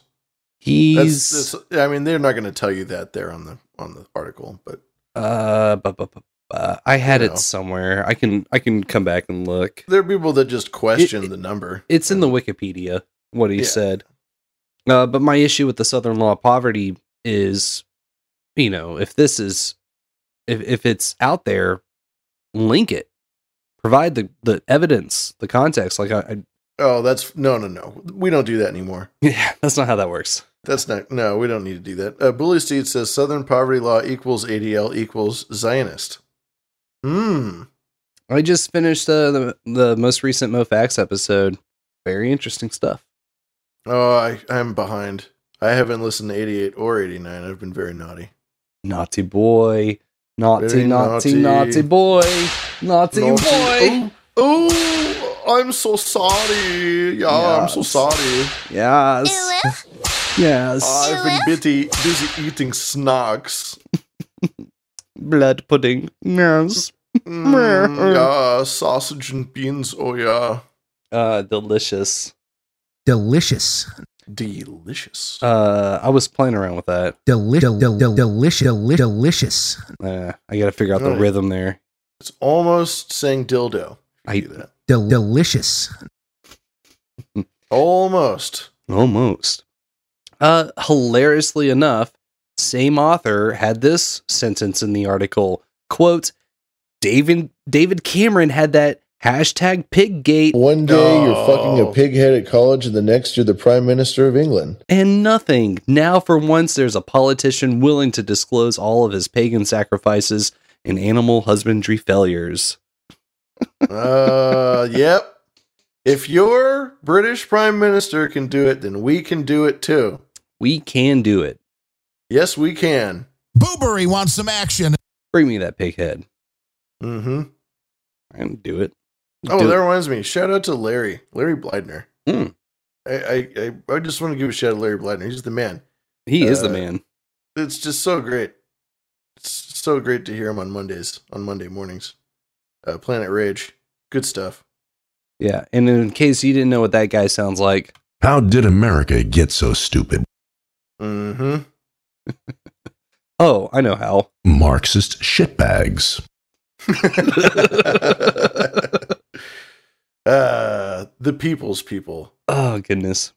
Um now I do have uh this is an old uh Wayback Machine slash archived on the website now. Um uh some of the talking points from said Augustus, Sol Invictus. We don't have to chew too heavy into this. Uh one of the things that Wikipedia and the SCLU, is that the acronym? One of the things that they pointed out as to why this guy is a racist and a neo Nazi, one of his tenets for when he gets elected, uh, number 13, tell me what movie this makes you think of. Territorial reparations paid to all living descendants of slavery that took place on U.S. soil. The territory shall not be landlocked and shall be a large enough body of land to sustain the new settler population. The newly established territory shall no, no longer be a part of the United States or subject to its laws or protections. He's trying to give sovereign land to descendants of slavery to ADOS people. Is that is that what I'm hearing? Yeah. He's trying to like basically make like Native American reservations for black people. Well, it wouldn't be a reservation because it would not be, I guess, under the jurisdiction of the United States. It would, I guess, it would. Well, be, that's what the, the the sovereign land that the, Oh, that the Native right. Americans get have that distinction. They are not of the American government, so they they have all kinds of privileges. Uh, they can privileges, assuming that there's a contract, which there is. Even though it is a sovereign nation, it still only exists because of a contract uh, with the American government.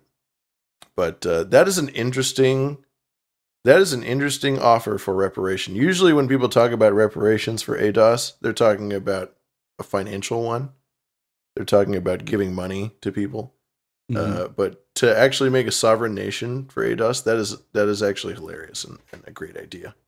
I mean, not a great idea to actually implement, but it's it's a funny idea to think about. And I, I know that there was uh, at least one, maybe two different groups that were actively looking at trying to buy parcels of land and break off and form their own country. So I, I don't. They've been trying to do that since since this country started. So why you know why is why is this racist? I don't understand. Explain know, this to it's- me. It it well definitely smells of uh, like uh, during the Civil War there were a lot of movements that were trying to send black people back to Africa. Oh no, uh, Lincoln. Uh, Lincoln specifically, yeah, Lincoln, you know, had it in his pocket. That was one of the things that he considered was sending free slaves back to Africa. And depending on your perspective, you could call that racist. You could call that, you know, unreasonable, not pragmatic, not realistic. Honestly, So- it sounds like I'm just spitballing here. It sounds like this guy would want to break off a handful of states and turn them over to the territorial reparation program, whatever he called it. hmm Well, the, the- yeah, what land would it be? Don't know. New York. I mean, fucking out there in the, the fucking dry lands of Wyoming. I mean, where where are you gonna go? Well, it would need water. It would need to be connected either uh Pacific or Atlantic. Coastal real estate? Good luck. Good fucking luck, buddy. Uh, he had some other interesting points. No congressman shall earn a salary higher than an average private current currently serving in the military. A private. Yeah.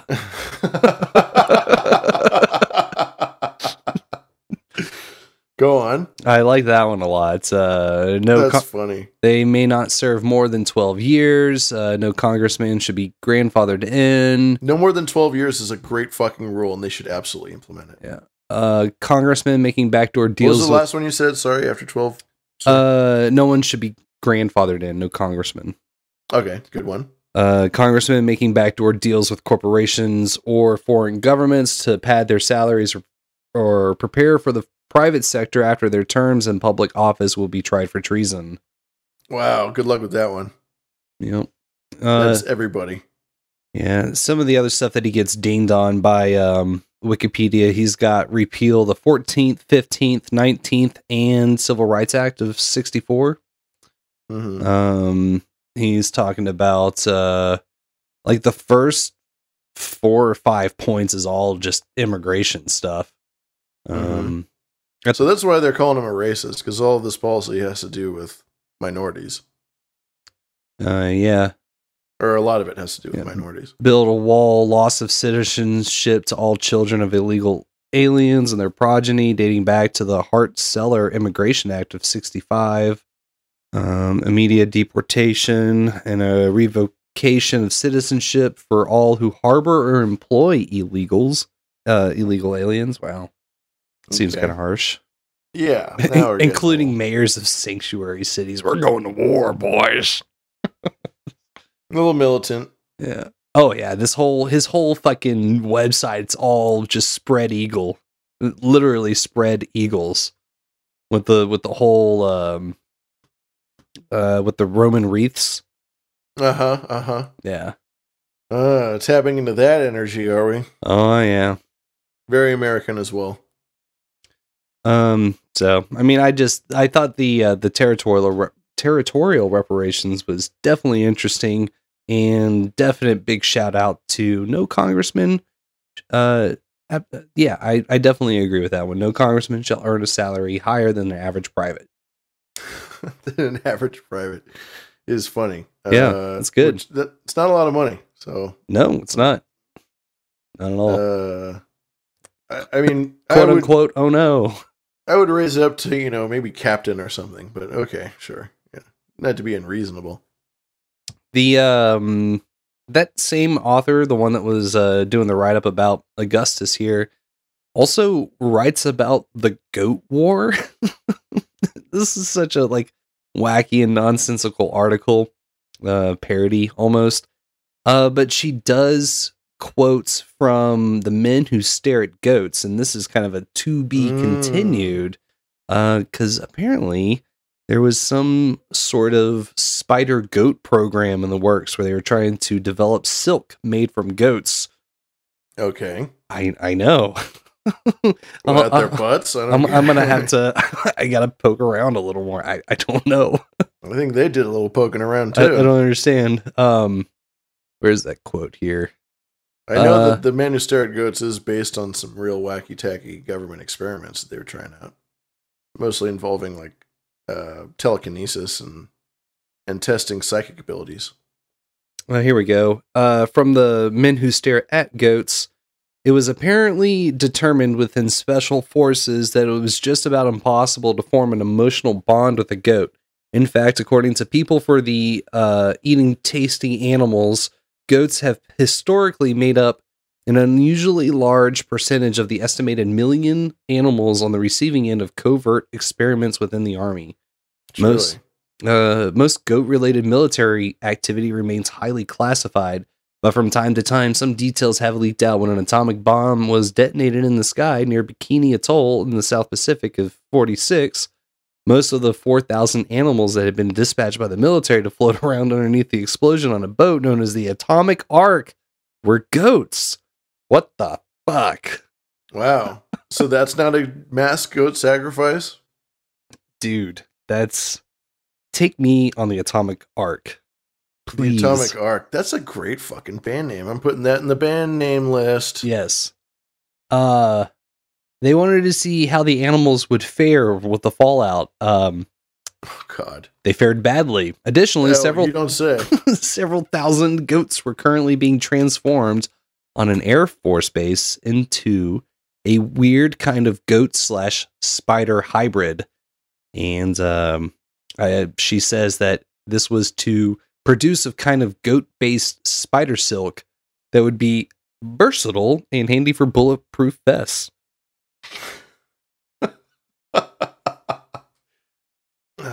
You know these people have a hard on for spider silk. You know how you always see guys that say, you know, spider silk is stronger than steel at a at a relative ratio, and if we could create a thick da da da of silk, right there, hmm, the government would just love that, wouldn't they? Here comes the money. Here we go. Here we go.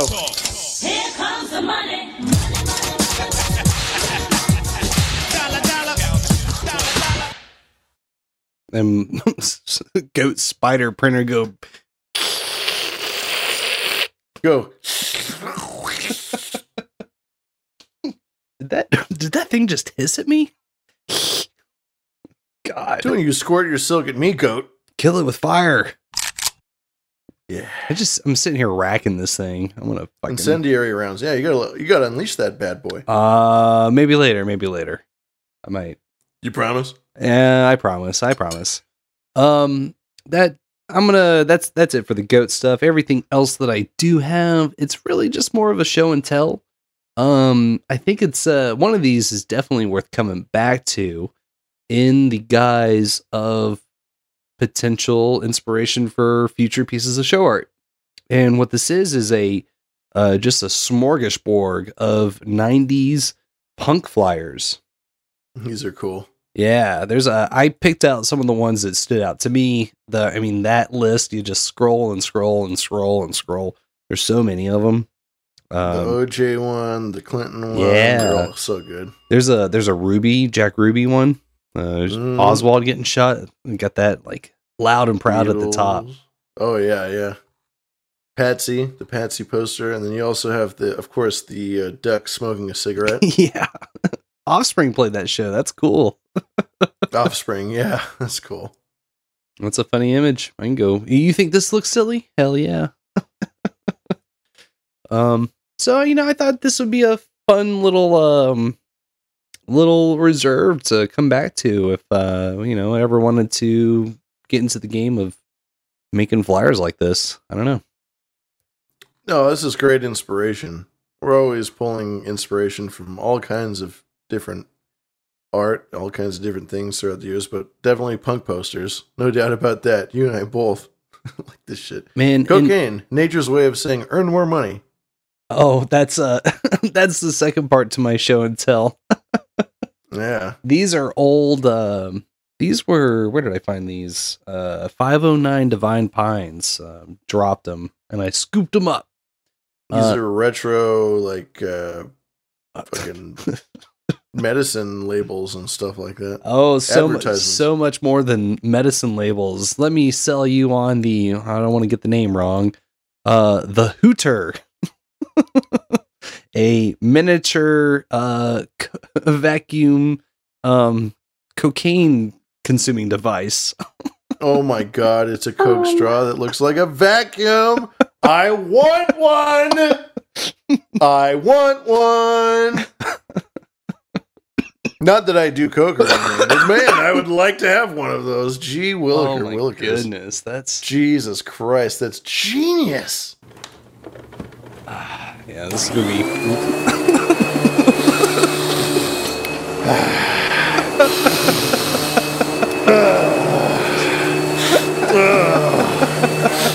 oh. oh. Oh, God. I'm gonna start calling you. Could be could be Chevy. Not now, Mom. I'm vacuuming my room. That shag carpet, you know, you got to get in there deep. Deep fingers. I'll be right out, Mom. Oh, link? Uh, yeah, I got you a link. Uh, oh, to the actual picture. Oops. Yes. We can do that for you. Uh, wait, is this going to be a garbage link? Are you gonna Garbage link. garbage link. I barely. You know, you've heard of Link. You've heard of MetaLink. Have you heard of Garbage Link?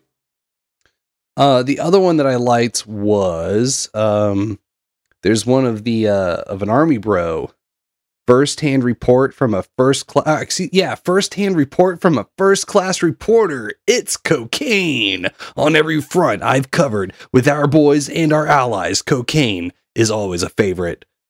Is I think that's Ernie Pyle. Yeah, world famous world war correspondent. No, you think those OG journalists weren't running on that white powder? Come on now. Uh, cocaine makes you feel better for the best of reasons. It's made from the world's best cocoa plants. But what's more, cocaine is a serotonin, uh, Oh. norad, norepinephrine. Oh, wait, wait, wait, wait. Oh, Peter just racked one. dirty. Fucking filthy. Peter had to do it. 35,000 sats, by the way. 35,000 sats via CurioCaster because he just he just wanted to rack a nice white line for himself real bad. I do cocaine! Oh, you're promoting cocaine use. Mm, yeah. yeah. I cocaine. Uh, Here's some cocaine pudding. Here's some more cocaine pudding. Ooh, cocaine pudding. Uh, that's why your cocaine really satisfies.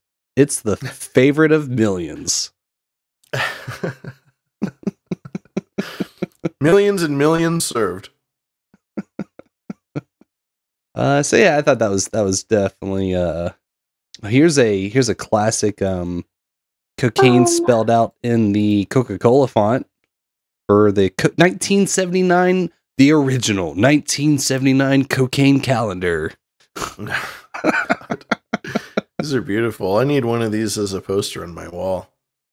Yeah, It's absolutely. cocaine. Oh, it's so great. Coca Fernelia. A nice little snow shoveler. 14 karat gold and sterling, silver cocaine paraphernalia. I've seen those before. I've seen the little shovels and the little spoons. I've seen them as necklaces. Mm-hmm. People will wear a little uh, gold and- like- and silver ne- uh, spoon around their neck. Uh, Carrie Fisher, I think, had one that she would carried. Maybe. Definitely. Definitely. Carrie Fisher, legendary coke fiend. Yep. Stevie Nicks. She had a coke nail in uh, uh Return of the uh, Jedi. Return of the Jedi. Yeah. True story. you can see it for yourself. Oh, that's so funny. Uh, but yeah, that's uh, that's it for my show and tell segments. That that, that wraps me. I'm done. I'm out of here. And he's walking. What? The victor walks away. I have to Bloodied, go sweaty, vacuum. And victory. Mom, I gotta go vacuum my room. Be right back. Be right back, honey. You know, what? I think I'm gonna go vacuum in the neighbor's house too. I'm gonna turn it into business. Can I tell you about my new business? Actually, I'm gonna go. Yeah, oh, neighborhood vacuum. Hello, how's it going? Uh, my name's Weird. Uh, Dan Cola. Well, I think now is as good a time as any to have an inter. Well, we'll have an intermission after we see if we have any nice little screen mail sitting in the pocket. Well, we did get a text message in from uh Texter sending dirty, dirty pictures, Texter. Dirty pictures? Dirty pictures. Forward them to me. No, I don't even like should I even put this in the chat? I don't know. Well, don't you don't have to put it in the chat, but make sure that you send it to me via cellular phone. Let me grab my email. Why don't you just print it out and then fax it and then mail it to me? There you go. Uh Ooh. oh, a back channel, you don't say. yeah, yeah. I'll, I'll get it. Requested. Oh, I got 404'd. Uh, I'll, I'll get I'll, I'll get it taken care of for you. Um, Okay. but Texter did have an actual message along with picture that said, uh, what did it say? Peekaboo onesie, late adult Christmas gift. Oh my, Oh, my. oh my goodness, totally Oh scandalous. There you go. Whoa. Whoa, whoa, whoa. Whoa, whoa, whoa, whoa, whoa. Whoa, Who's whoa, sending whoa. us this naughty shit? Dirty, Oh, my goodness. dirty Texter, dirty. I can see all the way to your downtown train station. oh, This is my. dirty work. It's dirty work. It's dirty. You just get dirty. Fucking Very dirty. Well, if you want to send us a nasty picture or anything really that you want, you can always uh, uh, send it uh, to us at 612 263 7999. That's 612 263 7999 or 612 263 sexy because we're definitely running a porn site over here. Oh, it's my pleasure for calling behind the screams, behind the screams, the esoterica of uh, your nightmares or dreams or whatever. The time when you're sleeping.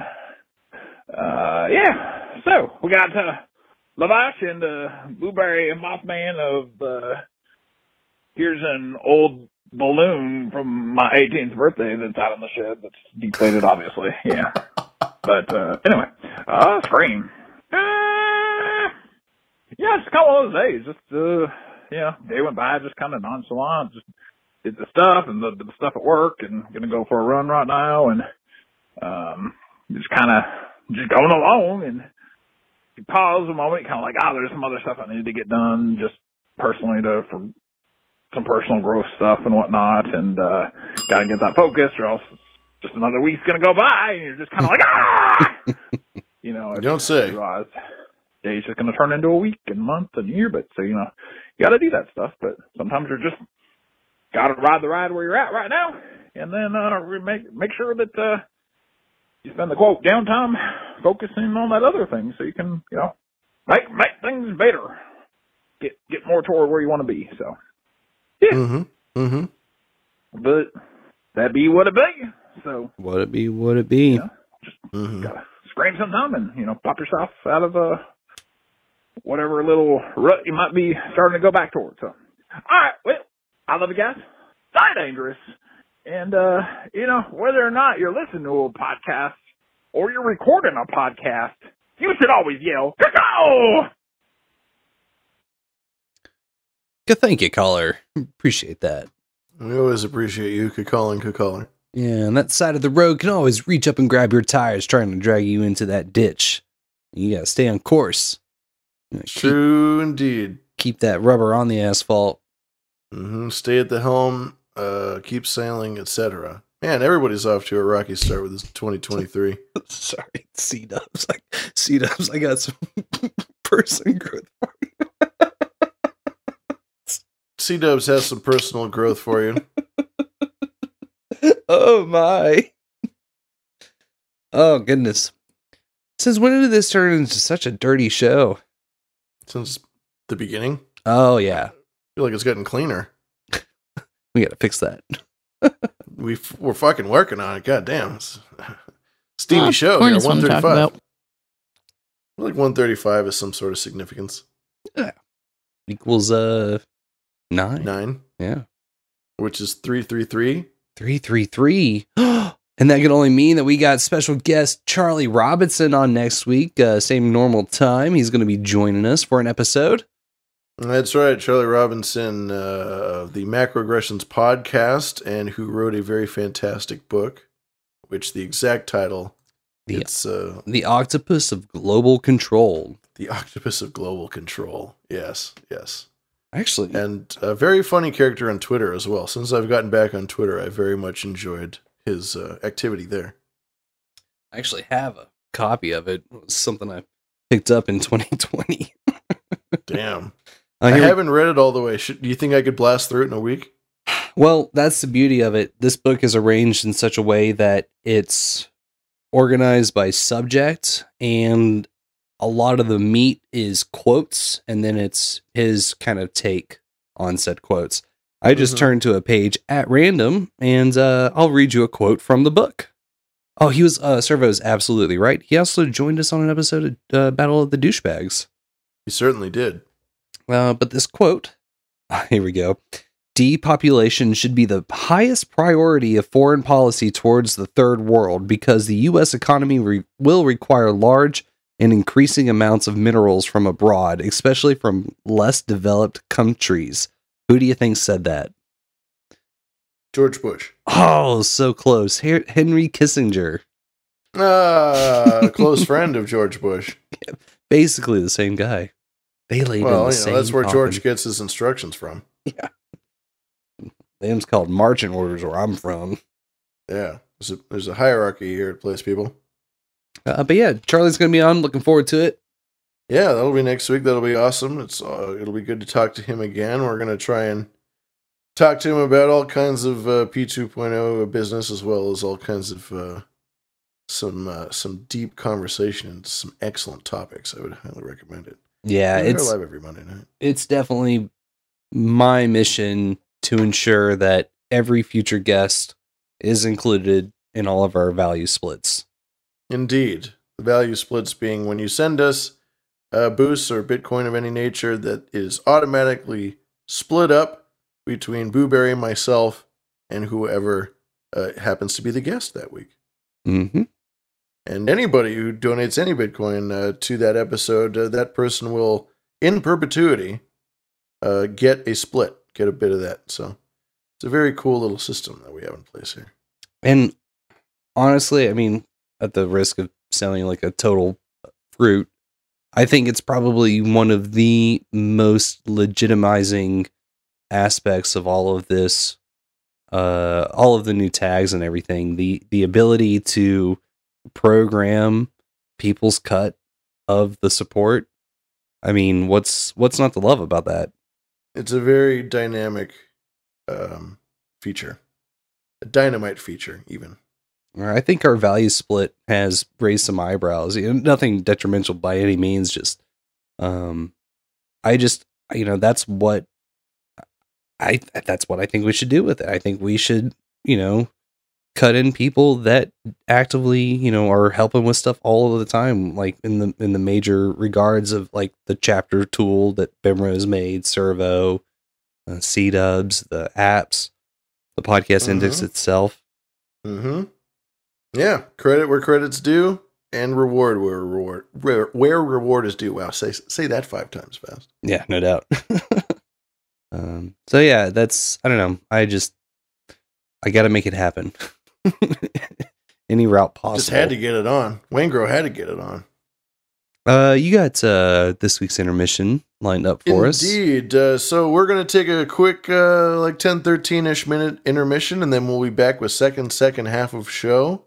So uh, please stick around. But yeah, in the meantime, yes, I do have. I made the intermission tonight. Uh, yeah, just I'll, I'll leave it to you to to discover what I threw in there.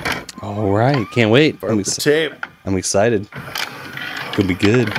Uh, get your vacuums.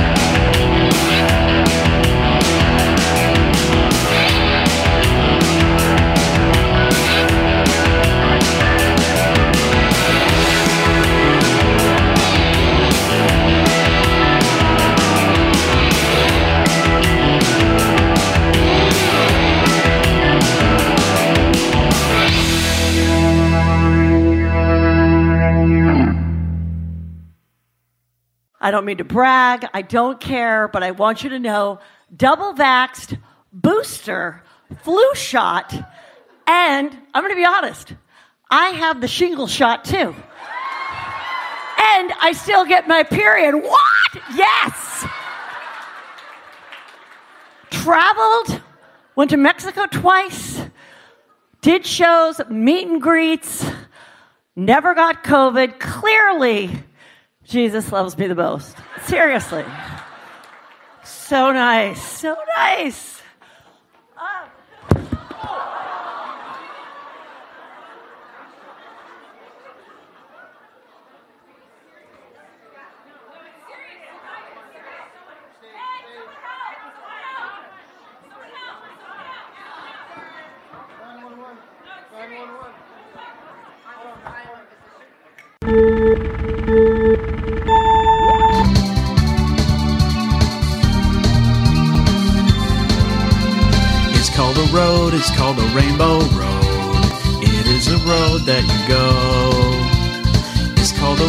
It's called a rainbow road. And you will know when you get there. It's called a road, it's called a rainbow road. It is a road that you go. It's a road that you go when you die. It's a road called Rainbow Road. It's a road we're all gonna go. It's a road called Rainbow Road. It's got Princess Peach, Mario, and the Toad. It's a road called Rainbow Road. It's a road we're all gonna go. We'll go. It's Rainbow Road. It's where you go when you die. It's Rainbow Road. I'll miss you again, Uncle. It's Rainbow Road, it's where you go when you die. It's Rainbow Road. I'll miss you again. On Rainbow Road.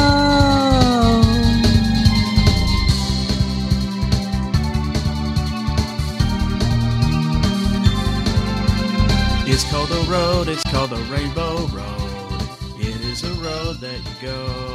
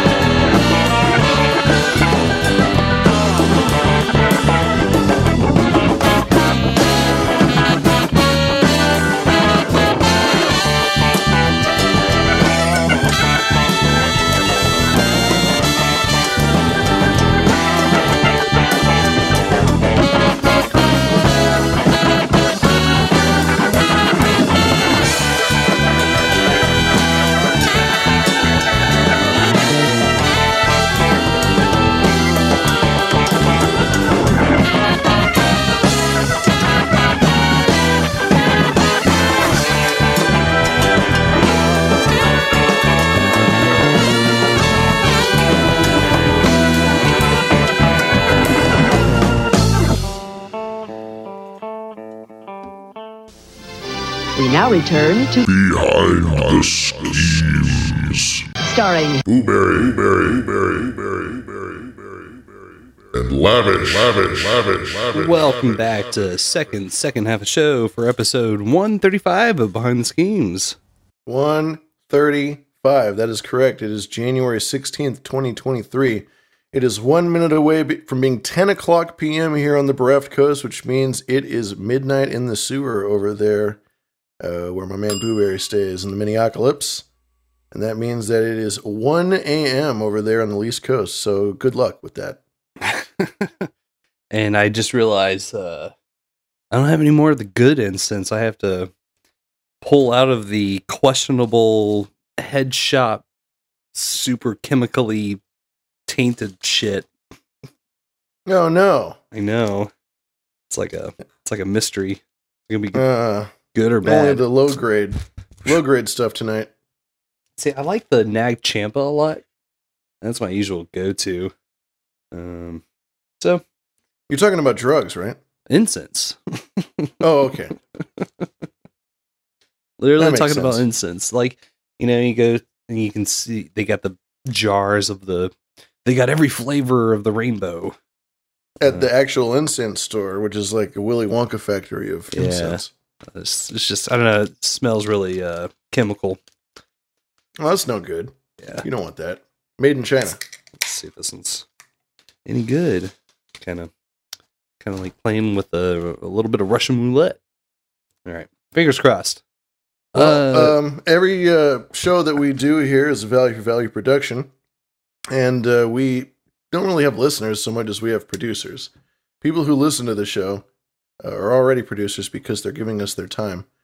But those who contribute to the show in any meaningful way are we'd like to thank them at the beginning of second second half of show because they are truly the support, the only support that this production gets. As we said, we don't have ads, we don't have corporate sponsorship, and we do that so that we spare you and ourselves from having to read uh, annoying, cringy ads and from having to stifle our conversation or watch what we say uh, for fear of losing advertisers. We don't have any of that. Instead, we have Freaks of Hazards, and we have beautiful freaks uh, to thank tonight. Uh, I would like to start off with Coffee Von Dust Bubble. She double scoops us with another three dollar and thirty three, three dollar and thirty three cent PayPal donation, which I believe is a recurring donation. Thank you very much for your continued support, Coffee. yes, thank you. Very much uh, appreciated. We have T He Make Heroism. It's supposed to be like tee T He Make Heroism. make Uh, heroism. Uh, you may have noticed something a little different at the top of the uh, tonight's show with the new opening uh, track. Uh, yeah. Uh, Did he make that? That is one of I lost count, but there's a lot. There's over a dozen new ones that he's uh, that he has submitted. Uh, like songs or actual intros? like various versions of our intro with different backing tracks and different different arrangements. That is awesome. I will Finished products ready to go. You just pop them in. We have an intro. I will uh, I'll s- I wanted to surprise you with the first one. I'll send the rest over over so you can check I- them out. I was surprised because you'd showed me earlier this week your the intro that you had made. You had made a new intro with like the Dragon Ball Z video game music or something. Yeah, me and Make Not a Heroes we're making new intros at the same time. yeah, we got like Everybody's working we got like 20 new ones to play, pull from. Perfect. and then finally, my ass was like, "Hey man, can you send me those files so I can make some too?" So now everybody's on on board the intro making train. So that's good stuff. Yeah, I realized that when I sent those files, it sent the original unedited versions. I've I've doctored them a little bit in the multi-track, Mm-hmm. uh, but that ended up not being the version that I sent. Um, and it's just a few ones I like the uh, the behind the schemes there at the end. There's like this little hiss there at the end. And I So kind of a little tinkering. yeah, I kind of tightened it up. Oh, I forget on which version. Fair enough. Well, thank you very much, Make Heroism, and also Mary Kate Ultra uh, by proximity for doing that, and for also running uh, making t-shirts and, and jackets and sweaters and all kinds of cool stuff for us. Uh, the links are again in the show notes, zososcorner.substack.com. And you can find uh, that we have a threadless store. And you can go there and you can get all kinds of really, really great design, things like that, art that has been made in the past, uh, put on t shirts and just about every article of clothing you can imagine. So that's awesome. We really, really appreciate them. They continue to show us a ton of value all the time, and, and they're very, very much appreciated.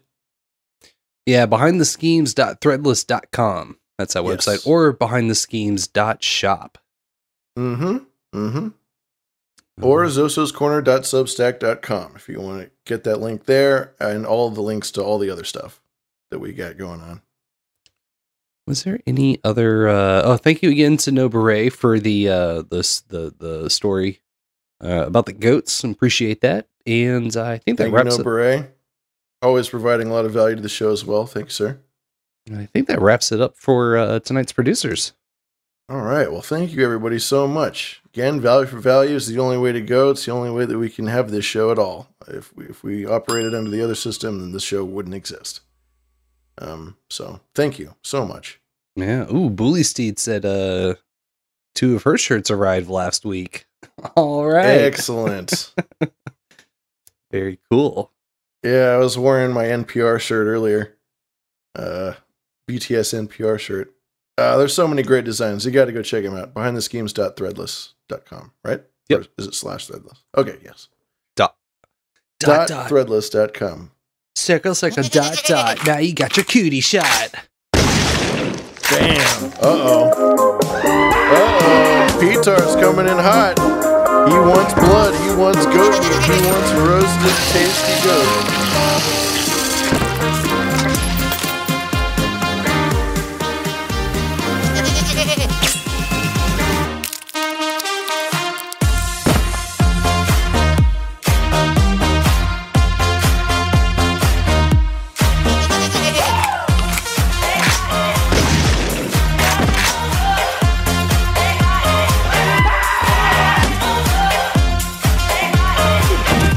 What I call value.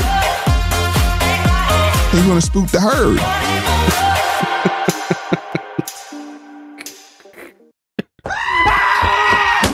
Oh. You waited. Sneaky son of a bitch. Mm. I got a suspicion that more are coming. Oh my Uh, goodness. That is Petar, by the way. He, he loves to come in. Oh yeah, second second half of show. He usually likes to slaughter himself at least a dozen goats. Should we should we should we play him back in? I think he's almost done. Oh, okay, okay. I think, I think he's almost in. Let's see. We got one, two, three, four, five, six, seven, eight, nine goats that I'm counting here.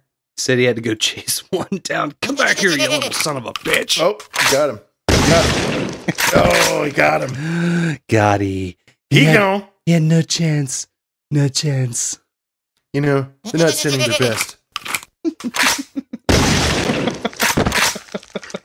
Why? We're all gonna die, you know, blah blah blah.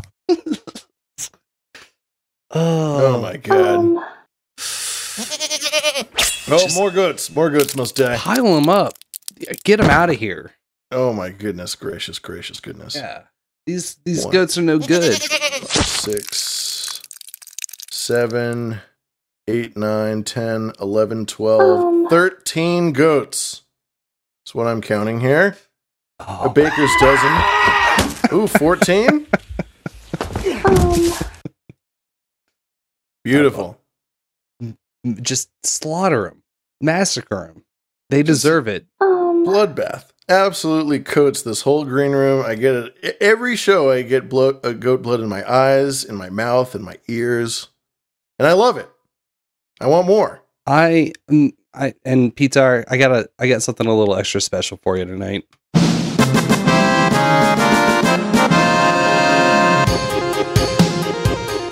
You did it. Congratulations. Congratulations.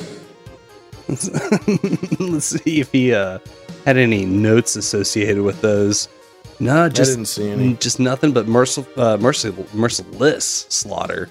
He just stares there, mouth closed, eyes open, slaughtering goats. Doesn't say a word, just comes, takes takes 13 goats straight to hell, and then disappears into the bush. That's why, Pitar, you're a beautiful man. and that's why they quiver. Uh, it's The goats fear him. mostly fear. I think there's a little bit of uh, pleasure. I don't know. It's weird. It's harder to describe. It's like when you know when women write to serial killers uh, romantic letters. oh yeah. I think that a few of the goats are like, "Oh my god, Pitar, Mm. really like his style." uh, yeah, Please, uh, Pitar. By the way, what- what's Peter, please tell me that you'll save yourself for me when you finally escape the green room. Oh, Pitar, you're so you're so dangerous. Won't you write me? Uh, every single one of those goats that Pitar slaughtered was 6,666 Satoshis. Again, little bits of Bitcoin that were sent to us via a podcasting 2.0 compliant app. In this case, it was CurioCaster. And uh, for every 66, 66 sats that Pitar sends, he slaughters a goat, damn it. He did it 13, 14 times. What's interesting, Petar doesn't necessarily seem to favor the baseball bat. Well, I'm gonna have to look into that. I'm- curious why. Uh, that's the one that doesn't pop up as often. Well, Hmm. who knows? Uh, You know, nothing's more random than nothing's le- less random than true randomness. Oh, that's uh, Yeah, yeah. we made it less random so it would appear more random. Um, we also had one come in from Bully Steed uh, about 40 minutes ago. I hope we didn't miss this. It was for uh, 14,732 sats through Fountain. She said, Teddy K boost. Here comes the money. Here comes the money. Here comes the money. Here comes the money. Dollar bills, y'all. Nice. Bully Steed says the bat is crude and inhumane. Yes, it's much much more humane to slice them with a katana Yeah. Quick and to the and honorable. There's a, Most there's, importantly, honorable. there's, a, there's not much uh, honorable behind a, a good bludgeoning. No, no. Slow and low. Yeah. No good. Bludgeoning, you have to mean it. you gotta really want it. I know, I know this special baseball bat takes care of the job in one swing. That's not necessarily true to life. That's why my baseball bats I prefer to have a little something extra in them. Nails, blades, something. You know, it's all about efficacy. Yeah, safe and effective. Mm-hmm. Unsafe and effective. Well, let me check a little screen mail, see if we got any other ones come through. Um, well, we have we have one. We can do one. We're gonna play this one. Are you ready? Go for it. Hello, fellas. Hello. I just uh, I wanted to talk to you guys about space Uh oh. because ever since I was a child, I was obsessed with space. I like had You like pictures of space? rockets on my my walls and all that stuff, and I wanted to be an astronaut more than anything. And of course, I never was an astronaut. Um, but you know, I did I did go to school and um, but I got I got taught uh, calculus by a fellow who was a, a shut- shuttle astronaut. A fellow. He's uh, kind of real deal, uh, real cool too. And but uh, you know, it just seems like the older I get, the more I think space is fake and gay. And I'd love to hear your thoughts on that. Thank you. Uh, in the green room. Later, guys. Well, caller, so glad you asked. I'm not sure this is the uh, production that's uh, should be uh, telling you on the nature of space, but we can confirm that space is indeed fake, Very and, fake. and very and gay, Very, very gay. very, very, very gay. Spag is so fake and it's so gay that Elon Musk keeps trying to put these penis shaped things into it called rockets. Yeah. And and the, rocket literally looks like a cock and balls. I mean, Yeah. how gay can you get? That is that is Elon's wand. Okay, Mm-hmm. His He's will. He's making this this you know Skynet with his fucking little low orbit satellites, thousands of them that are supposed to be cluttering the sky. I look up and I can't see a one of them. So fake, gay, agreed caller. No doubt. It was bad radio. It's good. It's good.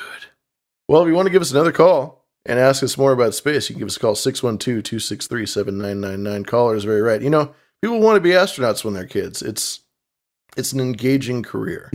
Show me a picture of space. And I'll show you a picture of an astronaut. Know, every picture I've seen of the planet looks pretty fucking flat to me.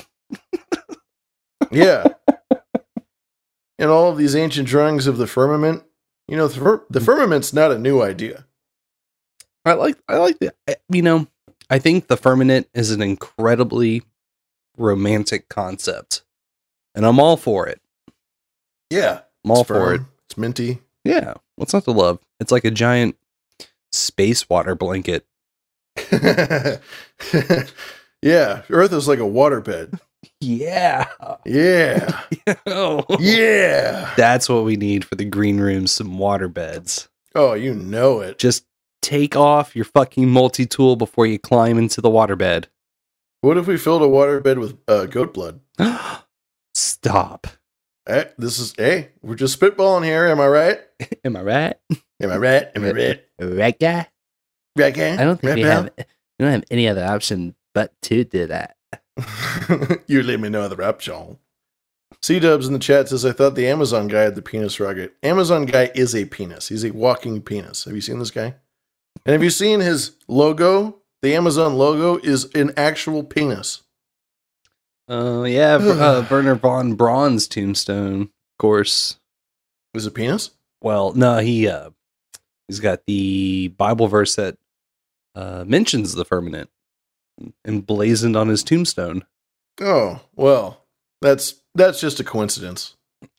Uh no such thing. Wow, that sounds very conspiracy theorist of you. Are we gonna have a problem? Oh, trying to a solution. trying to think for yourself again in there. Uh Wernher Braun was trying to find a solution, a final solution, if you will. Whoa, whoa, whoa, whoa, whoa! Pump the brakes, pump the brakes, eject, eject. Eject, eject, abort, abort. Oh, you don't want to get us pulled off, or maybe you do want to get us pulled off. I mean, it takes a lot to get you uh, off the air these days. It takes quality. It takes you, uh, you know, having a product that people actually want. You know, and that's when you they pull you off. And it's when you have a truly piece of garbage, uh, you know, show or something like that that's on there. That's those are the ones that have the staying power. Those are the ones that make the big bucks. The worse your show is, the more they will promote it. Yeah, basically. Pull it, pull it, pull it, pull it, pull it. Ah! I never Good night, got that Turbo one. Faggot. After Good all, night, brother. all of these weeks. Good night, Turbo.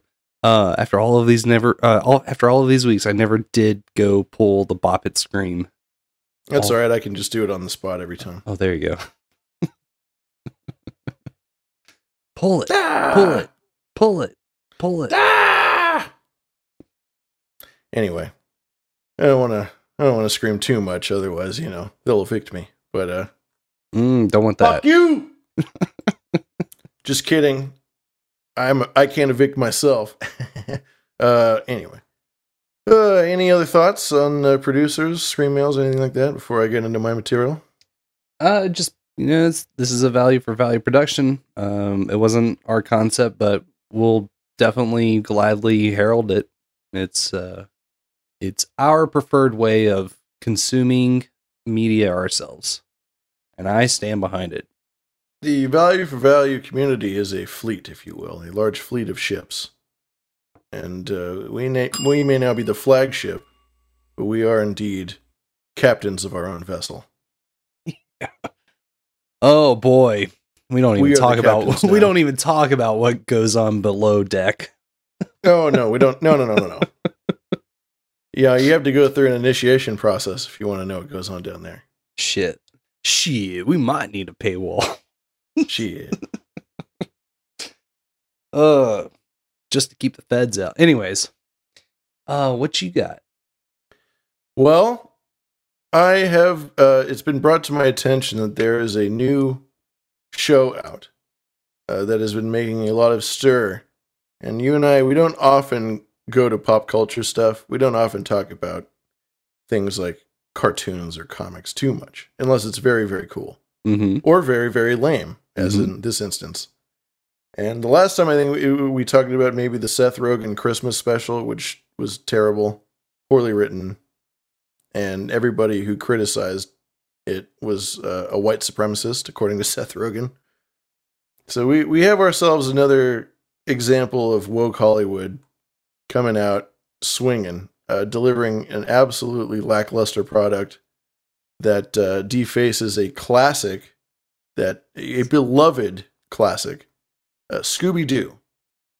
I heard that they were making a new series of Scooby Doo, a modern version, and I and I thought the worst. And it turns out that uh, apparently this is just like even worse than I thought it was going to be. It's actually everything that I thought it could be, given how bad it could be. Uh, it's HBO's Velma. Uh, HBO. Wow. Okay. I did not. I was not aware of that. HBO Max and HBO, you know, they usually crank out bangers. HBO has delivered some of my favorite shows uh, Boardwalk Empire, Sopranos. There are a lot of great things that HBO produces that I that I love. True Detective. True Detective, uh, The Wire to a to a degree. Um, I believe that Lost might have been an HBO. Uh, ABC. It, it was ABC, wasn't it? Nice, good call. Um, good memory. Uh, but this this show is called Velma. It's told from the perspective of Velma. It's produced by HBO, and it's created by Mindy Kaling, who, uh, if you recall, is the annoying girl from The Office, uh, the uh, the South Asian Indian, if you will, girl from The Office, and uh, who also had her own show called The Mindy Show, which came and went. Uh, she is the creator and main writer of this show, and she's coming under fire from all angles, uh, as this is definitely one of the worst written shows released in living memory, and it defaces a beloved classic. It there's race baiting, race switching. There are just un- unbelievably unlikable characters, awkward sexuality interjected in there, and the overall message of this show is just foaming with fucking hatred and insecurity and uh, and resentment. Uh, whereas the original Scooby Doo, you know, was a very light, fun-loving sort of cartoon about uh, these young people of different personalities and backgrounds coming together and solving mysteries, and it's kind of a very wholesome thing. And it's about one of the things that I have always loved about Scooby Doo is that it teaches you to not take things at face value. Damn which I think straight. is a very it's a very valuable uh, thing to learn as a person. Yeah, I mean, so what if it is typically like old white guys behind the mask? yeah. But a lot of the times, the crimes that they're committing in Scooby Doo aren't necessarily violent crimes. There's, uh, AKA you know, victimless crimes. yeah, they're not victimless, but they're not Oh. violent. There's, there's no, there's no one getting killed or, or anything like that. No one getting beaten to death. You know, it's this spooky ghost is is haunting this uh, circus, or not the circus, but like a, an amusement park that used to be very successful until this ghost came around, and now the sales are down. And so then- like Scoobs, there's like a whole shipping container full of goat parts. Holy snikey scoops! what are we gonna do with this truckload full of cocaine? We're stopping in a national drug ring, Raggy. No. I, I I shouldn't even attempt. I I should disclaim. Uh, I was a very big Scooby Doo fan as a young child, along with my sister. So was I. Mhm. Scooby Doo was a, a constant on TV. It's I think a lot of people really like Scooby Doo.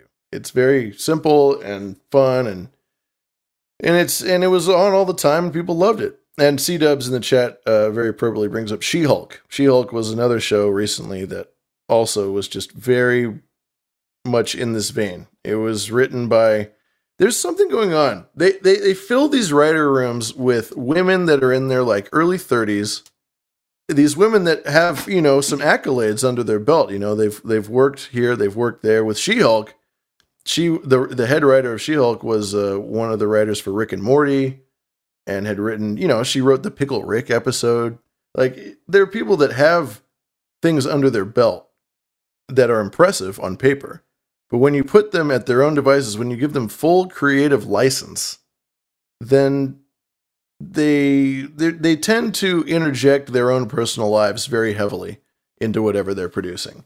And She-Hulk and Velma are very much alike in that you have two writers who are very they're full of of I don't know, vitriol, there's resentment, there's anger, there's like a, a massive sadness, a very pathetic sadness that seeps into all of this dialogue and all of the going ons of these shows. They they put themselves in there, and they a lot of their writing is just railing and, and is angry against these perceived threats that are all around them. Um, I will. I've got a couple clips from Velma here. Of course, don't take my word for it. Uh, we will listen to. Let's see, Velma one. Nice roller bag.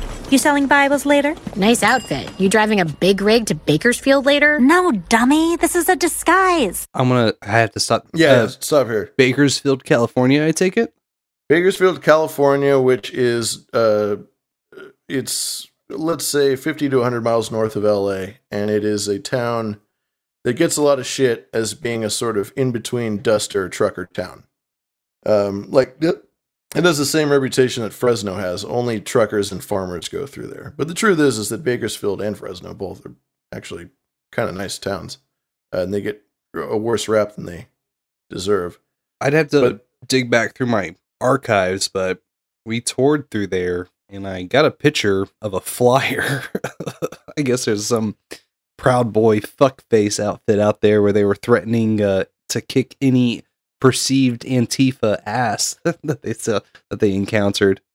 Hmm, This is like that 20, very Bakersfield. 2019 too. Pre-COVID. Wow. I know, yeah. Very cool.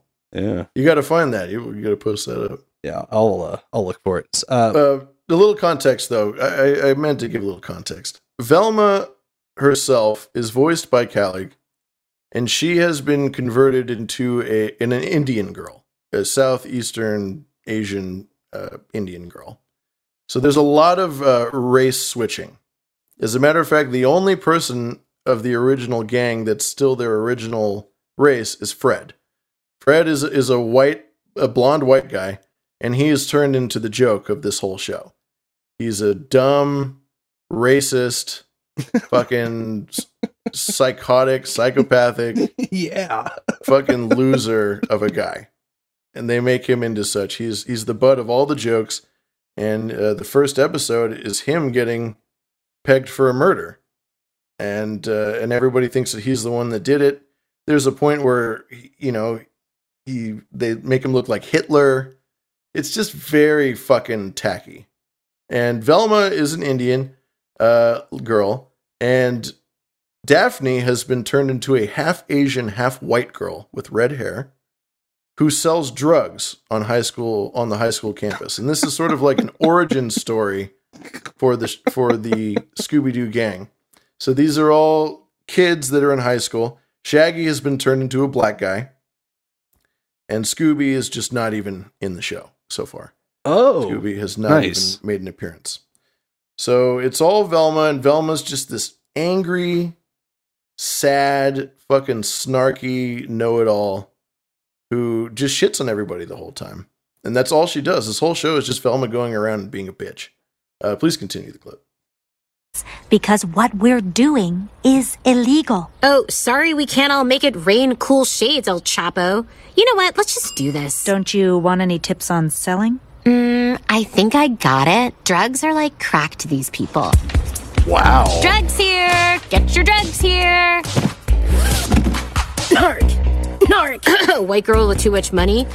white girl with too much money. You don't know me. I'm a white girl who's bored. Let's roll. Yeah, go! I don't care. Enjoy your slow descent into organic farming, losers.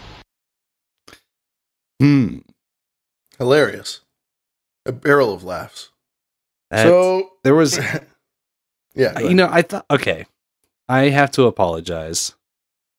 I thought you were fucking with me when you said. I thought there was like some low key. You know how cartoons will throw in the the jokes there for the adults, Mm-hmm. and it's kind of like the second layer that you don't really understand until you turn a specific age. Ren and Stimpy, for example. Mm-hmm. Uh, I thought that's the direction that this was going, but uh, El Chapo and that's funny. I mean, it's there's some bizarre, very dated references that this show makes that only somebody who has been saying the same jokes for 10 years in LA would come up with. Yeah. And Wow. again, literally, Daphne is a drug dealer at a high school.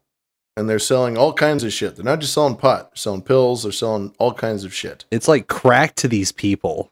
These they're literally selling crack. They've made Daphne sell crack on on this high school, and then employ Velma to to help her out. And Velma just goes around and fucking says just the most unbelievably unfunny shit. If you can please uh, play Velma too. This is crack cocaine. Look, I know you're a genius. Thank you. Who thinks she has everyone pegged? Only because I do. But you might have more Oh. success with this if you went in just a little less judgy. Wait, I'm judgy? You would say something like that. You want your mom's cold case file, right? Yes. Fine, I'll try, I'll try. If you really want to get swole, try Zoinks. You'll be She's bouncing them big right old now. man boobs faster than you can say, Who is this for? Yeah, we like the sound of that. What'll it cost? Not much, just your dad's love when you blow at your knee and lose your scholarship. I was being helpful. The sooner he can focus on getting his real estate license, the better. Jeepers raises your dopamine levels, so it will definitely help you memorize your lines. Huzzah! Huzzah!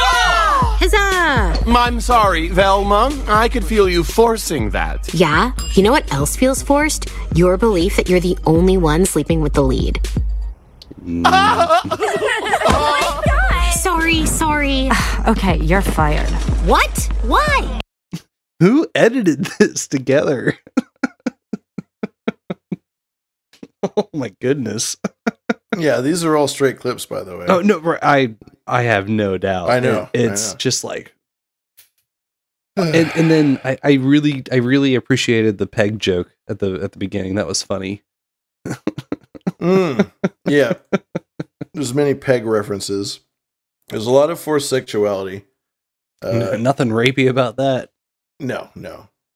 And the way that they talk, there's a scene where they talk. I'll get to the scene a little later, but they talk about Fred in a very like typical, like if men were to talk about a woman in the same way that these girls are talking about Fred in the bathroom, then it would be, there'd be a problem. You wouldn't see it on TV, but because it's women doing it, it's okay. Uh, in this next clip, uh, they're caught uh, selling drugs, and they have a chase scene. And there's one point where Daphne grabs Velma's hand in order to begin the chase scene uh, down the hallway, and they have a romantic moment. Uh, Daphne grabs Velma's hand, and they have a lesbian, uh, you know, love moment there. So they're, they're already like putting in this lesbian thing right away. And then as they go down this hallway, away from the cops, they are hurting the shit out of all kinds of people along the way. It was like it's hard to show through audio. You got to find the scene, and of course, in the show notes, I have uh, the YouTube videos where you can watch this stuff.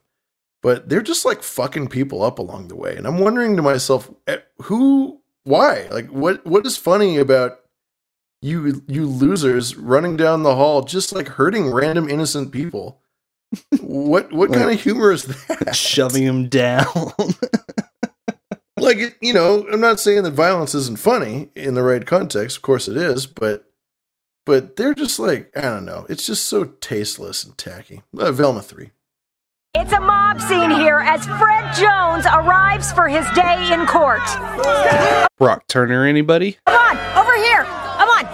Come on. How could you risk your career and entire livelihood on the most unlikable defendant since that chimpanzee who ate a woman's face? Because what you see as risk, I see as mere child's play.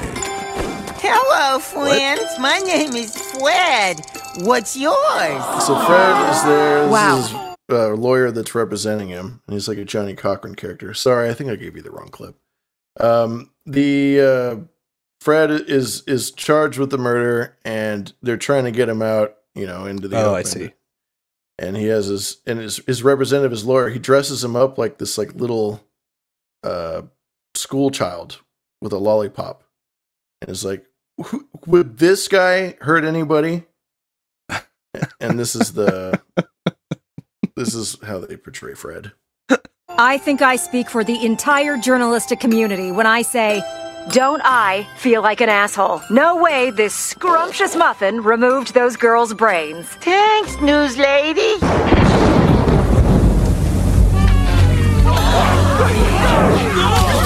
Stop! No pictures! Uh, unless it's in portrait mode! Oh god! He looks like Hitler! And not just because we compare everyone to Hitler these days. Come on! Freeze! Person in baseball hat putting drugs in my daughter's locker and other Oompa Loompa person. We know you're the candy man. Linda, you're a cop and not a teenager, but I love you. What do we do? I can't go to jail? Run. You know I can't. I'd prefer jail. They touch hands. Oh yeah.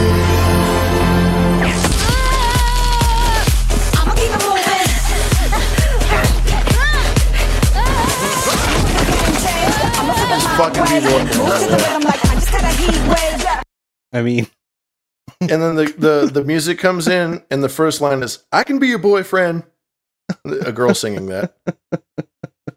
Just it, just the whole thing. Just, it's just packed. It's packed to the kills. It's just like okay, okay, okay, okay. they are not uh they are not wasting a single drop of ink in the screenplay.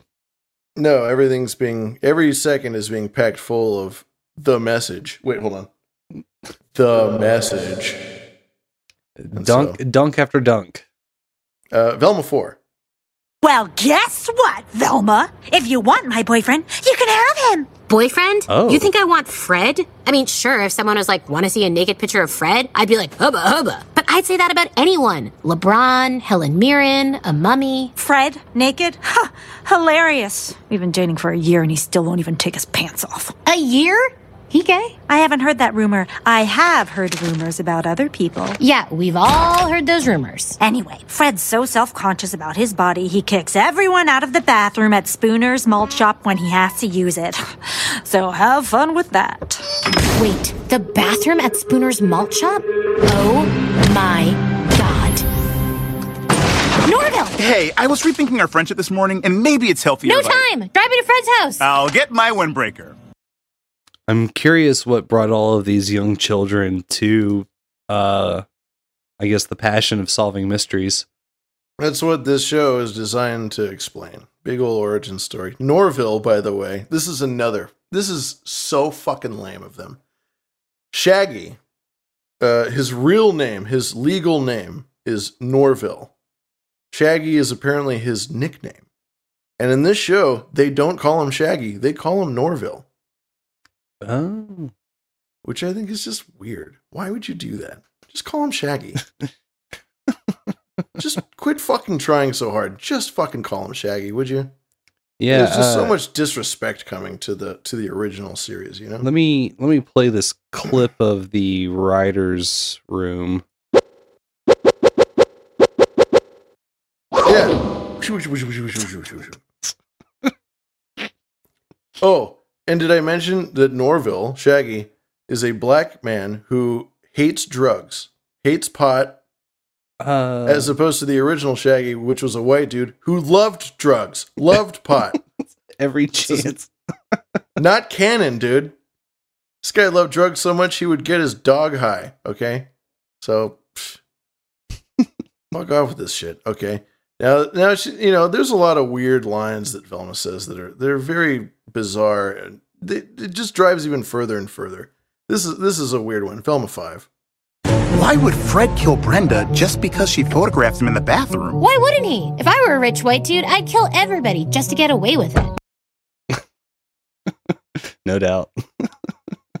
Imagine, imagine if you were a rich white dude, you could just go around killing everybody and get away with it. If only. so uh, a lot of the criticism that I think this show is getting is who is this show for, Indy?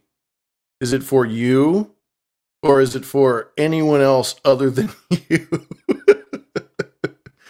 uh it's very very bizarre, very very uh there, there's a little there's a little stickiness to it, a little hypocrisy. For for the record, Mindy Kaling, if anyone doesn't know her background, I'm sure a few people do.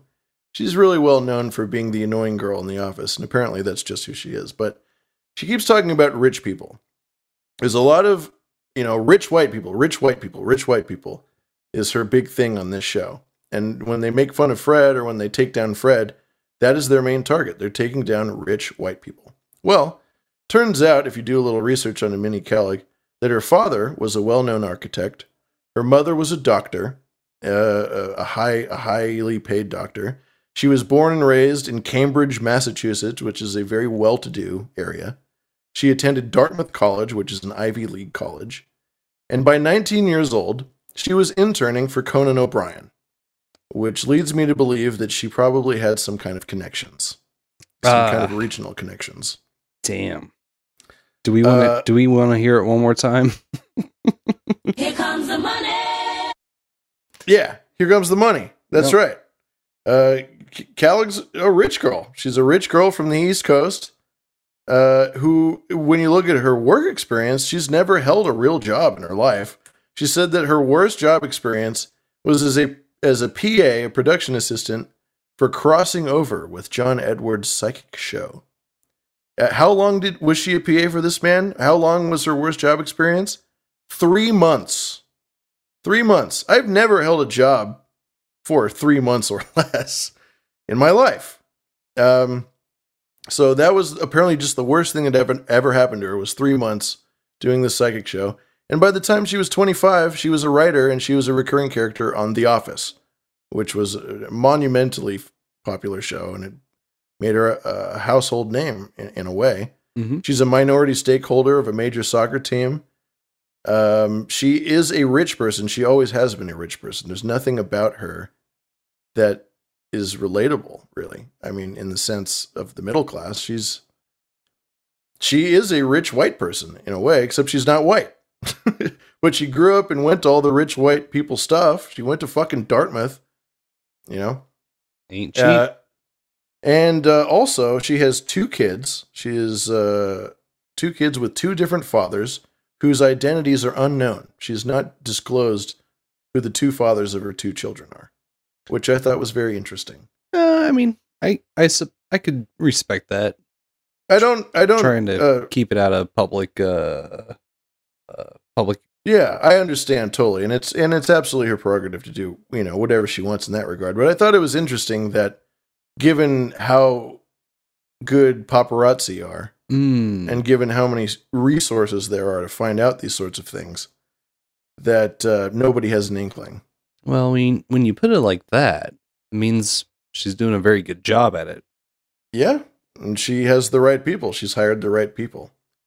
It means that she's a very wealthy person and always has been.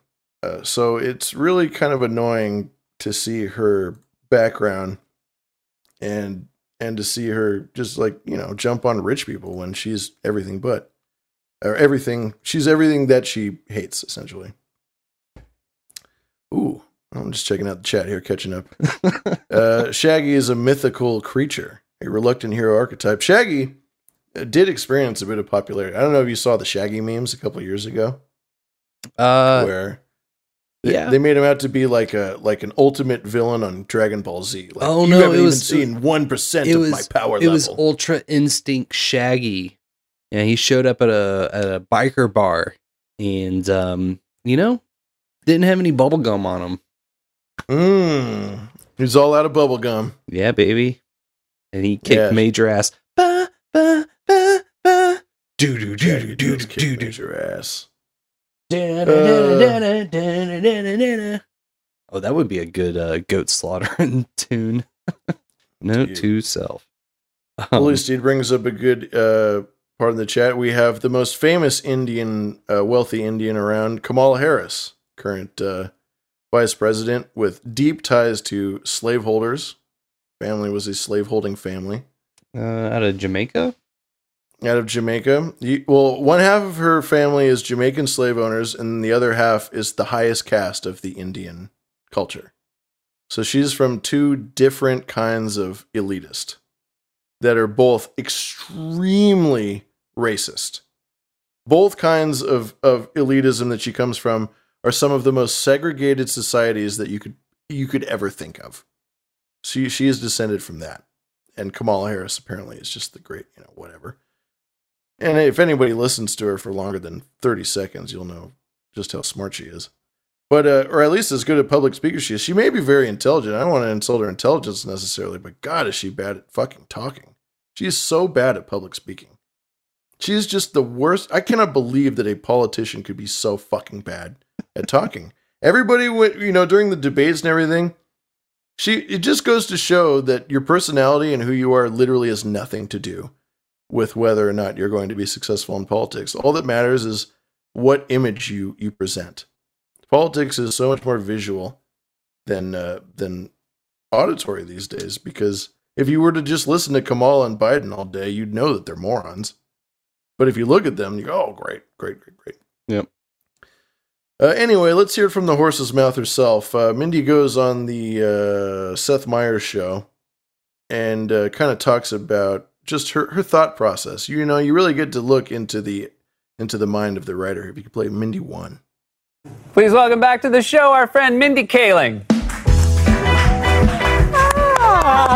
Hi, everyone. It's great to see you. Welcome The, the- the crowd goes mild. One clap.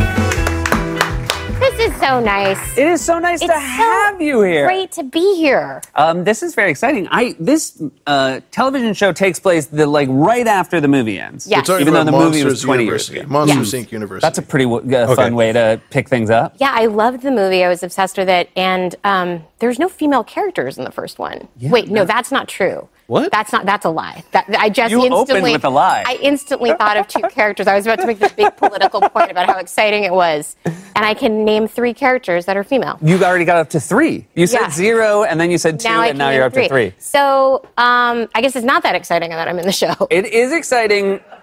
I think it is still exciting, but less exciting. I mean, certainly, I think if we had remembered that thing about Why would a person come on a show with a fact that's not correct? I just, you know what it was? I wanted to come in and make a statement. Yeah. I wanted to be like, I'm breaking barriers with this show.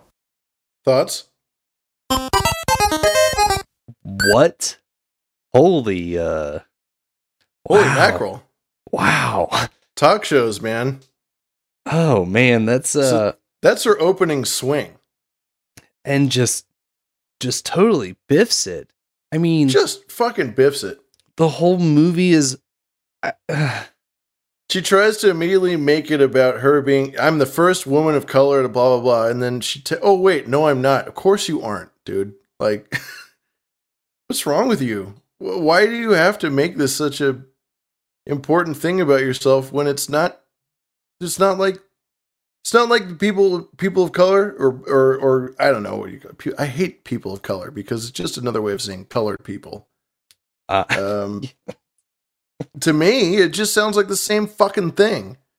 You know what how, why? Cuz you took the phrase and flipped it around and added an of in there? All of a sudden, it's different. Like I don't get it. And they instigate segre. You know, they're always oh, segregation. You know, we should have just people of color only companies, which Kanye talked about.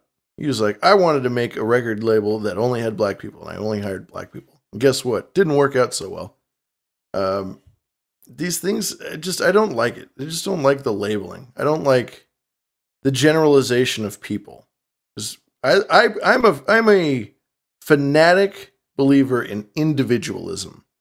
I think that your race and your religion and things like that they, they can have markers on you. They can help shape you. But I think that at the end of the day, you are your own person. You're your own mind Mhm. and it's there's a, a a myriad of factors and variables that make you who you are. And to lean on your biological identity as the main anchor of who you are i think is just very shallow and uh, and simple minded i think it's just very easy to do. So this girl can go around and just make her whole career and her whole identity about how she has dark skin. And it's unfortunately for her, doing the exact opposite thing of what she's trying to accomplish, which is break down barriers to to alleviate tensions, racial tensions, you know, things like that. She does the exact opposite. and and makes it all about her. It makes it all about. It just becomes very internal and very weird. Dare you say inflammatory? It is. I mean, she outright admits that she was getting ready to step into uh I mean not to sound like a dick, but programming. And she had the script all prepped and in her head and ready to go. Yep. The the conclusion's already made. And there's no improvisation, there's no like being in the moment. She just has what she has in her mind already made up. I'm the first woman of color to ever do anything ever. And I'm breaking barriers and I'm a hero and I'm a hero and I'm a hero. And that's all that you really hear when you listen to this girl and then when you listen to her through Velma, that's all you hear is I'm a hero, I'm a hero, you're a loser, you're a dumbass. Just shut the fuck up and let me do my thing. You know, because you're you're an idiot. Uh play Mindy too. I'm the hero. I think we've all determined that pretty much straight up. I'm the hero of this story. I will tell you, sitting here, I was thrilled. Right? I was like, now this is good TV. I was like, I am the first woman of color that's ever been in an animated movie Yeah. or TV show. Yeah, And it's yeah. a lie. Oh, yeah. It's a lie. It's still special though because my character is shaped like a neck pillow. Yeah, that's a first. Yeah. You're the first. You might be the first person human to voice a neck pillow. As a woman of color, oh, this so is good. important This is good. Lean into this. to take oh, roles this is good. where you're multiple colors. You produce the Amber Ruffin show. You know what it is. I know exactly what it is. Hey, congratulations, by the way. Thank you. I'm the first uh, white male producer. The first I, we're just from the breaking audience. barriers on the show, and I, I think the show is so funny. Breaking barriers left and right. Dude, I didn't even know there was a fucking audience until they finally laughed at that joke. I heard I heard you earlier. The crowd goes mild. You got one guy clapping in the corner. Woo! Uh, and then we'll close it out with Mindy three. Um, you, uh, I, you, we were talking about your kids, and I'm wondering, like, did you watch? You strike me as someone who maybe was a little precocious and wasn't like watching kids show when you were a kid. So when I was a kid, well, first of all, all the shows that I liked, I can't even say I like anymore. Like what? Like I like the Cosby Show. No, you can now. He's Ding, out. ding, ding, He's ding, gone. ding, ding. Yeah, they mm. let him out of jail. He's Oh, I can. It's it's good yeah, yeah, now. he's back in. so he's everyone likes he him did his again. time. He's back in. Everybody's like, he's great. He's great. Yeah. That I have to take that back. He's great. He's great. He's great. He's great. Yeah. You're such a good friend. Thanks yeah. for telling me. No. I mean, cool. uh, look, uh, two months ago I'd be like Mindy, but now I'm like, he's out. It's good. I believe hundred percent in our legal system. If you're in, you're out. If you're out, you're in. That's really good. Yep. Um, so What? I like, so I used to love the Cosby Show, and then, you know, as you get more successful and people ask you, you have to be like, oh no, I love PBS Frontline, you have to seem smarter. But I, you know, I like dumb stuff, and um, but when I, I remember though there was a time when I was like 13, 14, when I was that nerd that would get, remember like Premiere magazine? Yes, I was and, the like, same way. I mean, I'm Movie older than you, but I think in college, Yeah. when you were that age, and I was in college or, or out of college, but like I loved reading those magazines. and just like I'd go to like the I, I went to go see movies like like I'd go to see the movie um, Kids. Do you remember when that first came Yes. out? And that like was very hard as a 14 year old to get into. Or Welcome to the Dollhouse. so all this like dark stuff, and I just want I, I was just a nerd. I want my kid to just be normal, athletic, popular, and not care about. She, I, a 14 year old shouldn't be like, I must see the next Todd Solondz movie. right, exactly. right? Like, I want her to be. Yeah, I don't. I'm very. Um, hmm. What's do you up? do you think she wants fourteen year olds to see Velma? Yeah, I Hmm. think she wants everyone, but she she goes on a out to ostracize everybody. There is one. It was very hard to pull clips for this show because it's being released at right now, and it's through HBO, and so it's difficult to go on YouTube and find a lot of clips. Um, but to to be able to copy down and to be able to to present as clips, right? But I've heard a lot of the, the dialogue from this show, and there's there's dialogue that says, you know, there's a there's something they say. Do you know what 420 means? And Velma says, Yeah, 420 is code for dumbass adults who like to watch cartoons. Zinger. Whoa, dude! Like, come on! Like, do you know who the fuck it is that you're trying to like make money from? Do you know what it takes to have it? Like, kids watch cartoons, yes, but you're making an adult themed cartoon where people are dying and you're selling drugs and you're making all these very mature jokes. This this cartoon is obviously any any marketing guy would know exactly which audience you're going for with a, with a Scooby Doo reboot. You're targeting people who are adults because adults have loved Scooby Doo for for decades. There are people that are 60 years old, 30 years old, and 10 years old who all love Scooby Doo. And you can't just disregard this massive audience, this potential audience that you have with this franchise.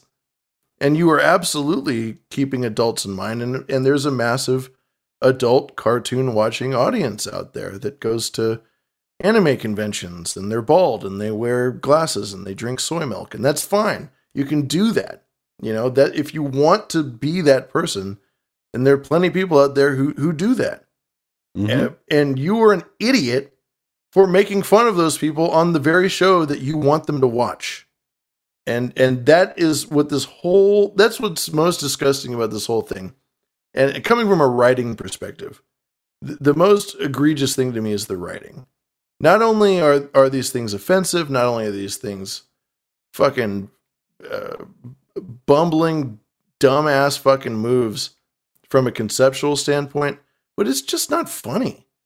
It's just bad comedy. Just like Seth Rogen, Sarah Silverman, um, the Christmas thing they did, and just like She Hulk.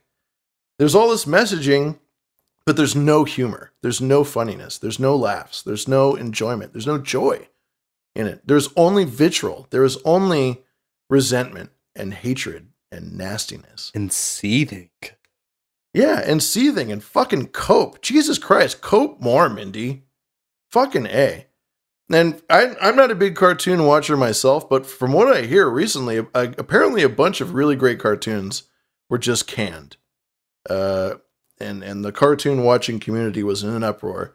And the only ones that withstood the onslaught of all these great cartoons that were canceled is this piece of shit and Big Mouth, which I hear is also fucking garbage.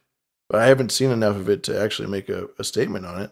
I mm, I know someone who's really into it, and that turns me off. If that makes sense. like the person that's that's into it is not the kind of person you want to hang out with, or yeah, yeah, yeah. And from what I've seen of Big Mouth, it seems like a similar thing. It's like it's very adult. It's it's a show about kids Uh, that are yeah, doing Nick very adult shit. Nick Kroll and his buddy, yeah, a couple of Hollywood fucking whatevers, you know, just just weird uppity Hollywood shit. It all comes down from the top, and public sentiment, you know, is just it just matters so very little in comparison to the machine. The machine, my friend, never stops. Um, and people, you know, people at the top, these rich, out of touch fucks, this is what they think that people think is funny I or, or insightful. so I, I don't remember. It was last week, week before last. Uh, I actually had it stashed away for future intermission material, but uh, found a fan made internet cartoon of Shaggy on a camping trip. And just this dude's little one minute, one second video, I feel like is uh, better captures the spirit of Scooby Doo as a whole. Uh, we, do you want to check it out? Absolutely. I mean, how long is it? One minute. Okay, perfect. The glass was just in a small pocket. I guess it's just gonna be the two of us. This is Shaggy speaking. With good weather this weekend. Here, let me pack you a little Scooby snack. Damn, shit's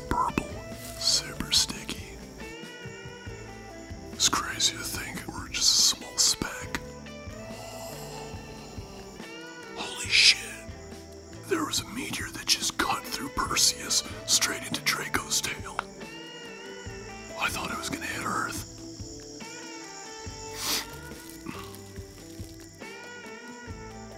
Who are we listening to? Delicate Steve. Delicate Steve? Yeah. I like it. Sire? Did I hear somebody say Scooby Snacks? we got a live one. Velma pops out from the tent. oh, never, never, never, man. Yeah, it's uh goofy. It's just Fred and Shaggy sitting there camping, looking up at the stars, sharing There's Scooby a- snacks, uh, Scooby snacks together because you know they're it's the gang. hmm hmm There's a Venture Bros episode that they have. It's a one-off episode where they pretend to be the gang, and they do it in a very dark way, where Shaggy's like a drug addict, and his dog talks to him and doesn't talk to anybody else, and he thinks he's crazy. and the dog's like, "Shut the fuck up and do what I tell you to do." Venture Bros is uh, pretty high on my list of I really want to see. Me too. I, I've watched some episodes, but I've never given it a real watch through. But it's been recommended to me in the past. Um, an actually funny show, believe it or not. Yeah. I'm, Anyway- I, I wanted to just see. I was trying to find this uh, recent string of uh, cartoon cancellations. I'd be curious to read more on that. I can't. I I saw a meme on it just today, uh, even. Uh, and again, I don't watch these cartoons, so I don't want to. I don't want to make a judgment call on any of them. Um, but this caught my attention. The Velma show caught my attention, and once I started watching clips from it, it was even worse than I thought it was going to be. And that is what you see a lot when you go through YouTube and you and you look at people reviewing it. Everybody does it, and uh, the Critical Drinker as well, which is a favorite of mine. I don't know if you watch the Critical Drinker Mm-mm. but he is a Scottish uh, guy who does who does YouTube videos on just popular culture in general. So on movies and, and on cartoons and on anything. And he just rips them to shreds. He's a writer. He's he's a guy who knows good writing. And uh, and he he's got a great take on Velma, and so do a lot of other people. And everybody says the same thing. This is way worse than we thought it was going to be. This is like astoundingly bad. It's impressively bad. Um, and it's just another example again of a string. It's not just itself an isolated incident. It's a string of very, very just dense messaging coming from Hollywood, from woke Hollywood, where all these good, funny cartoons, you don't even fucking hear about them. You only hear about the stuff that causes a stir, that has a negative reaction. And uh, on Rotten Tomatoes, online, uh, Velma has achieved a, a new accolade, one that very few uh, can accomplish. One of the lowest rated shows on Rotten Tomatoes with an astounding 7% rating from the Mm, public. Not bad. Not bad. Not bad at all. So, anyway, uh, I think that's really all I have to say about Velma. So, just you can watch it if you want, but I wouldn't give it too much more time than that. But if you want to see some hilariously bad writing, uh, you can probably enjoy it for about eight minutes before you decide, hmm, there's literally a billion other things I could be doing with my time that are better than watching this show. Oh, I'm. You know what? Challenge accepted. I'll do it. Huh? You know, you and I, you and I both, where we get along well is we're both contrarians. You know that? Oh, When someone tells us to do something, we we our immediate reaction is no. yeah. About that. Hmm. Uh, sorry, gonna do it now. I, I, I simply have to. Mm-hmm. Can't step back. Can't step down. Up and to the right, motherfucker. Up and to the right, down and to the right, up and to the left, down and the uh, blah. yeah.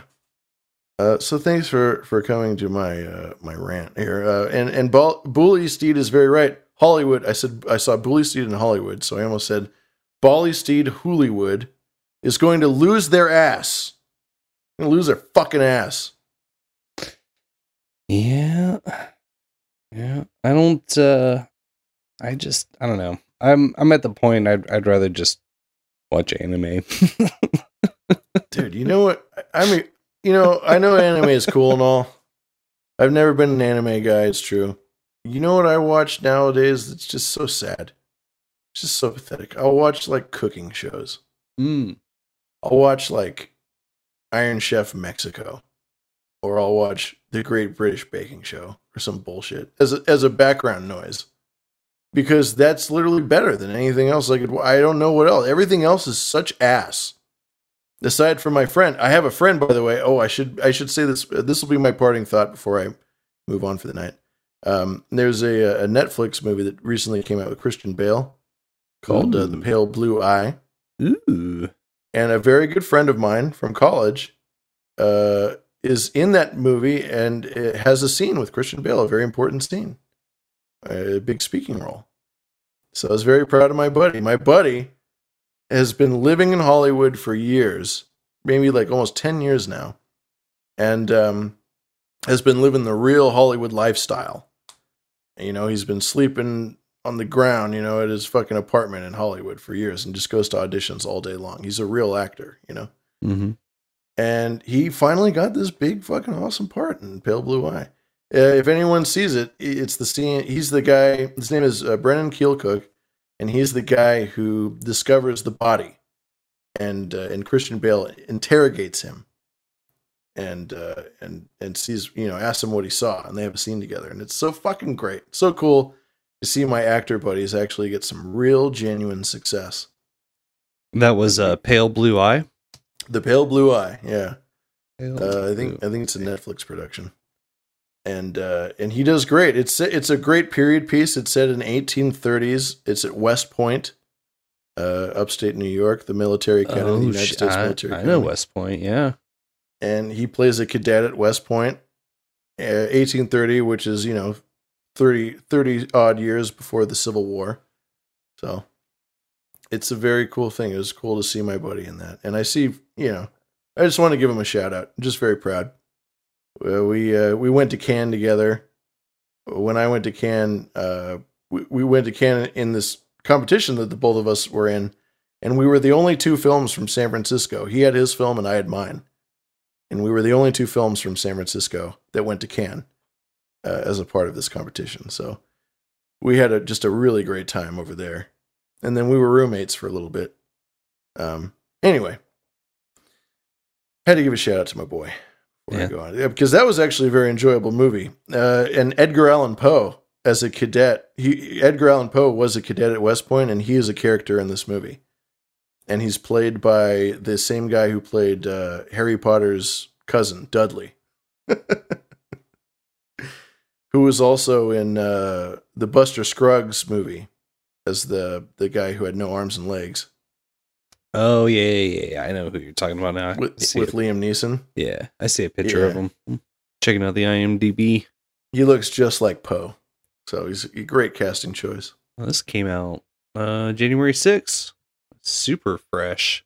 Yeah, less than two weeks out the bag. You heard the man. Go out there and check it out. Check it, pirate it though. Don't give Netflix a dime if you don't have a, a Netflix account. Pirate it, but but give my boy uh, Brennan some love.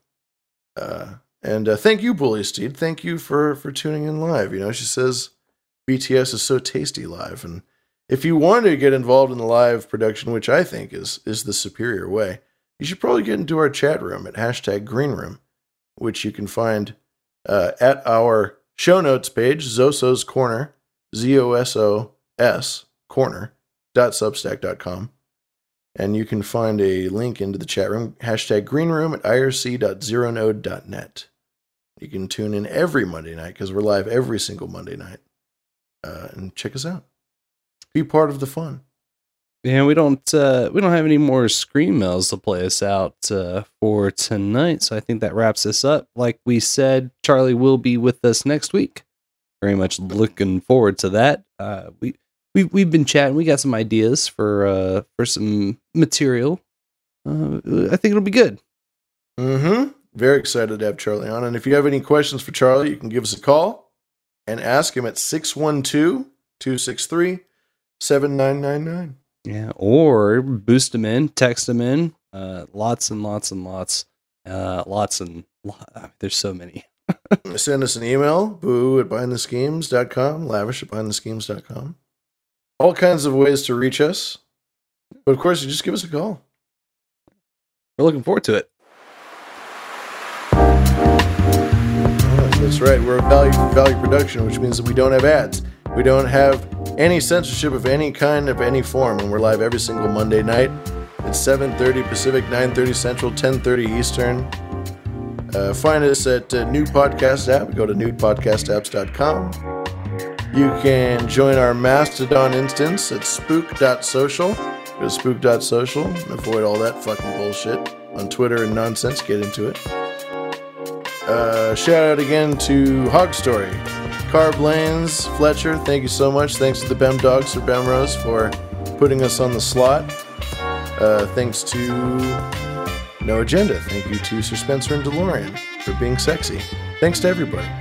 Mm, Bully Steed's pointing out that uh, the Bem Dog's on the hunt for some uh, post NA slots. Mm. Well, it's been a while. We should uh, tickle his uh, tickle his fancy.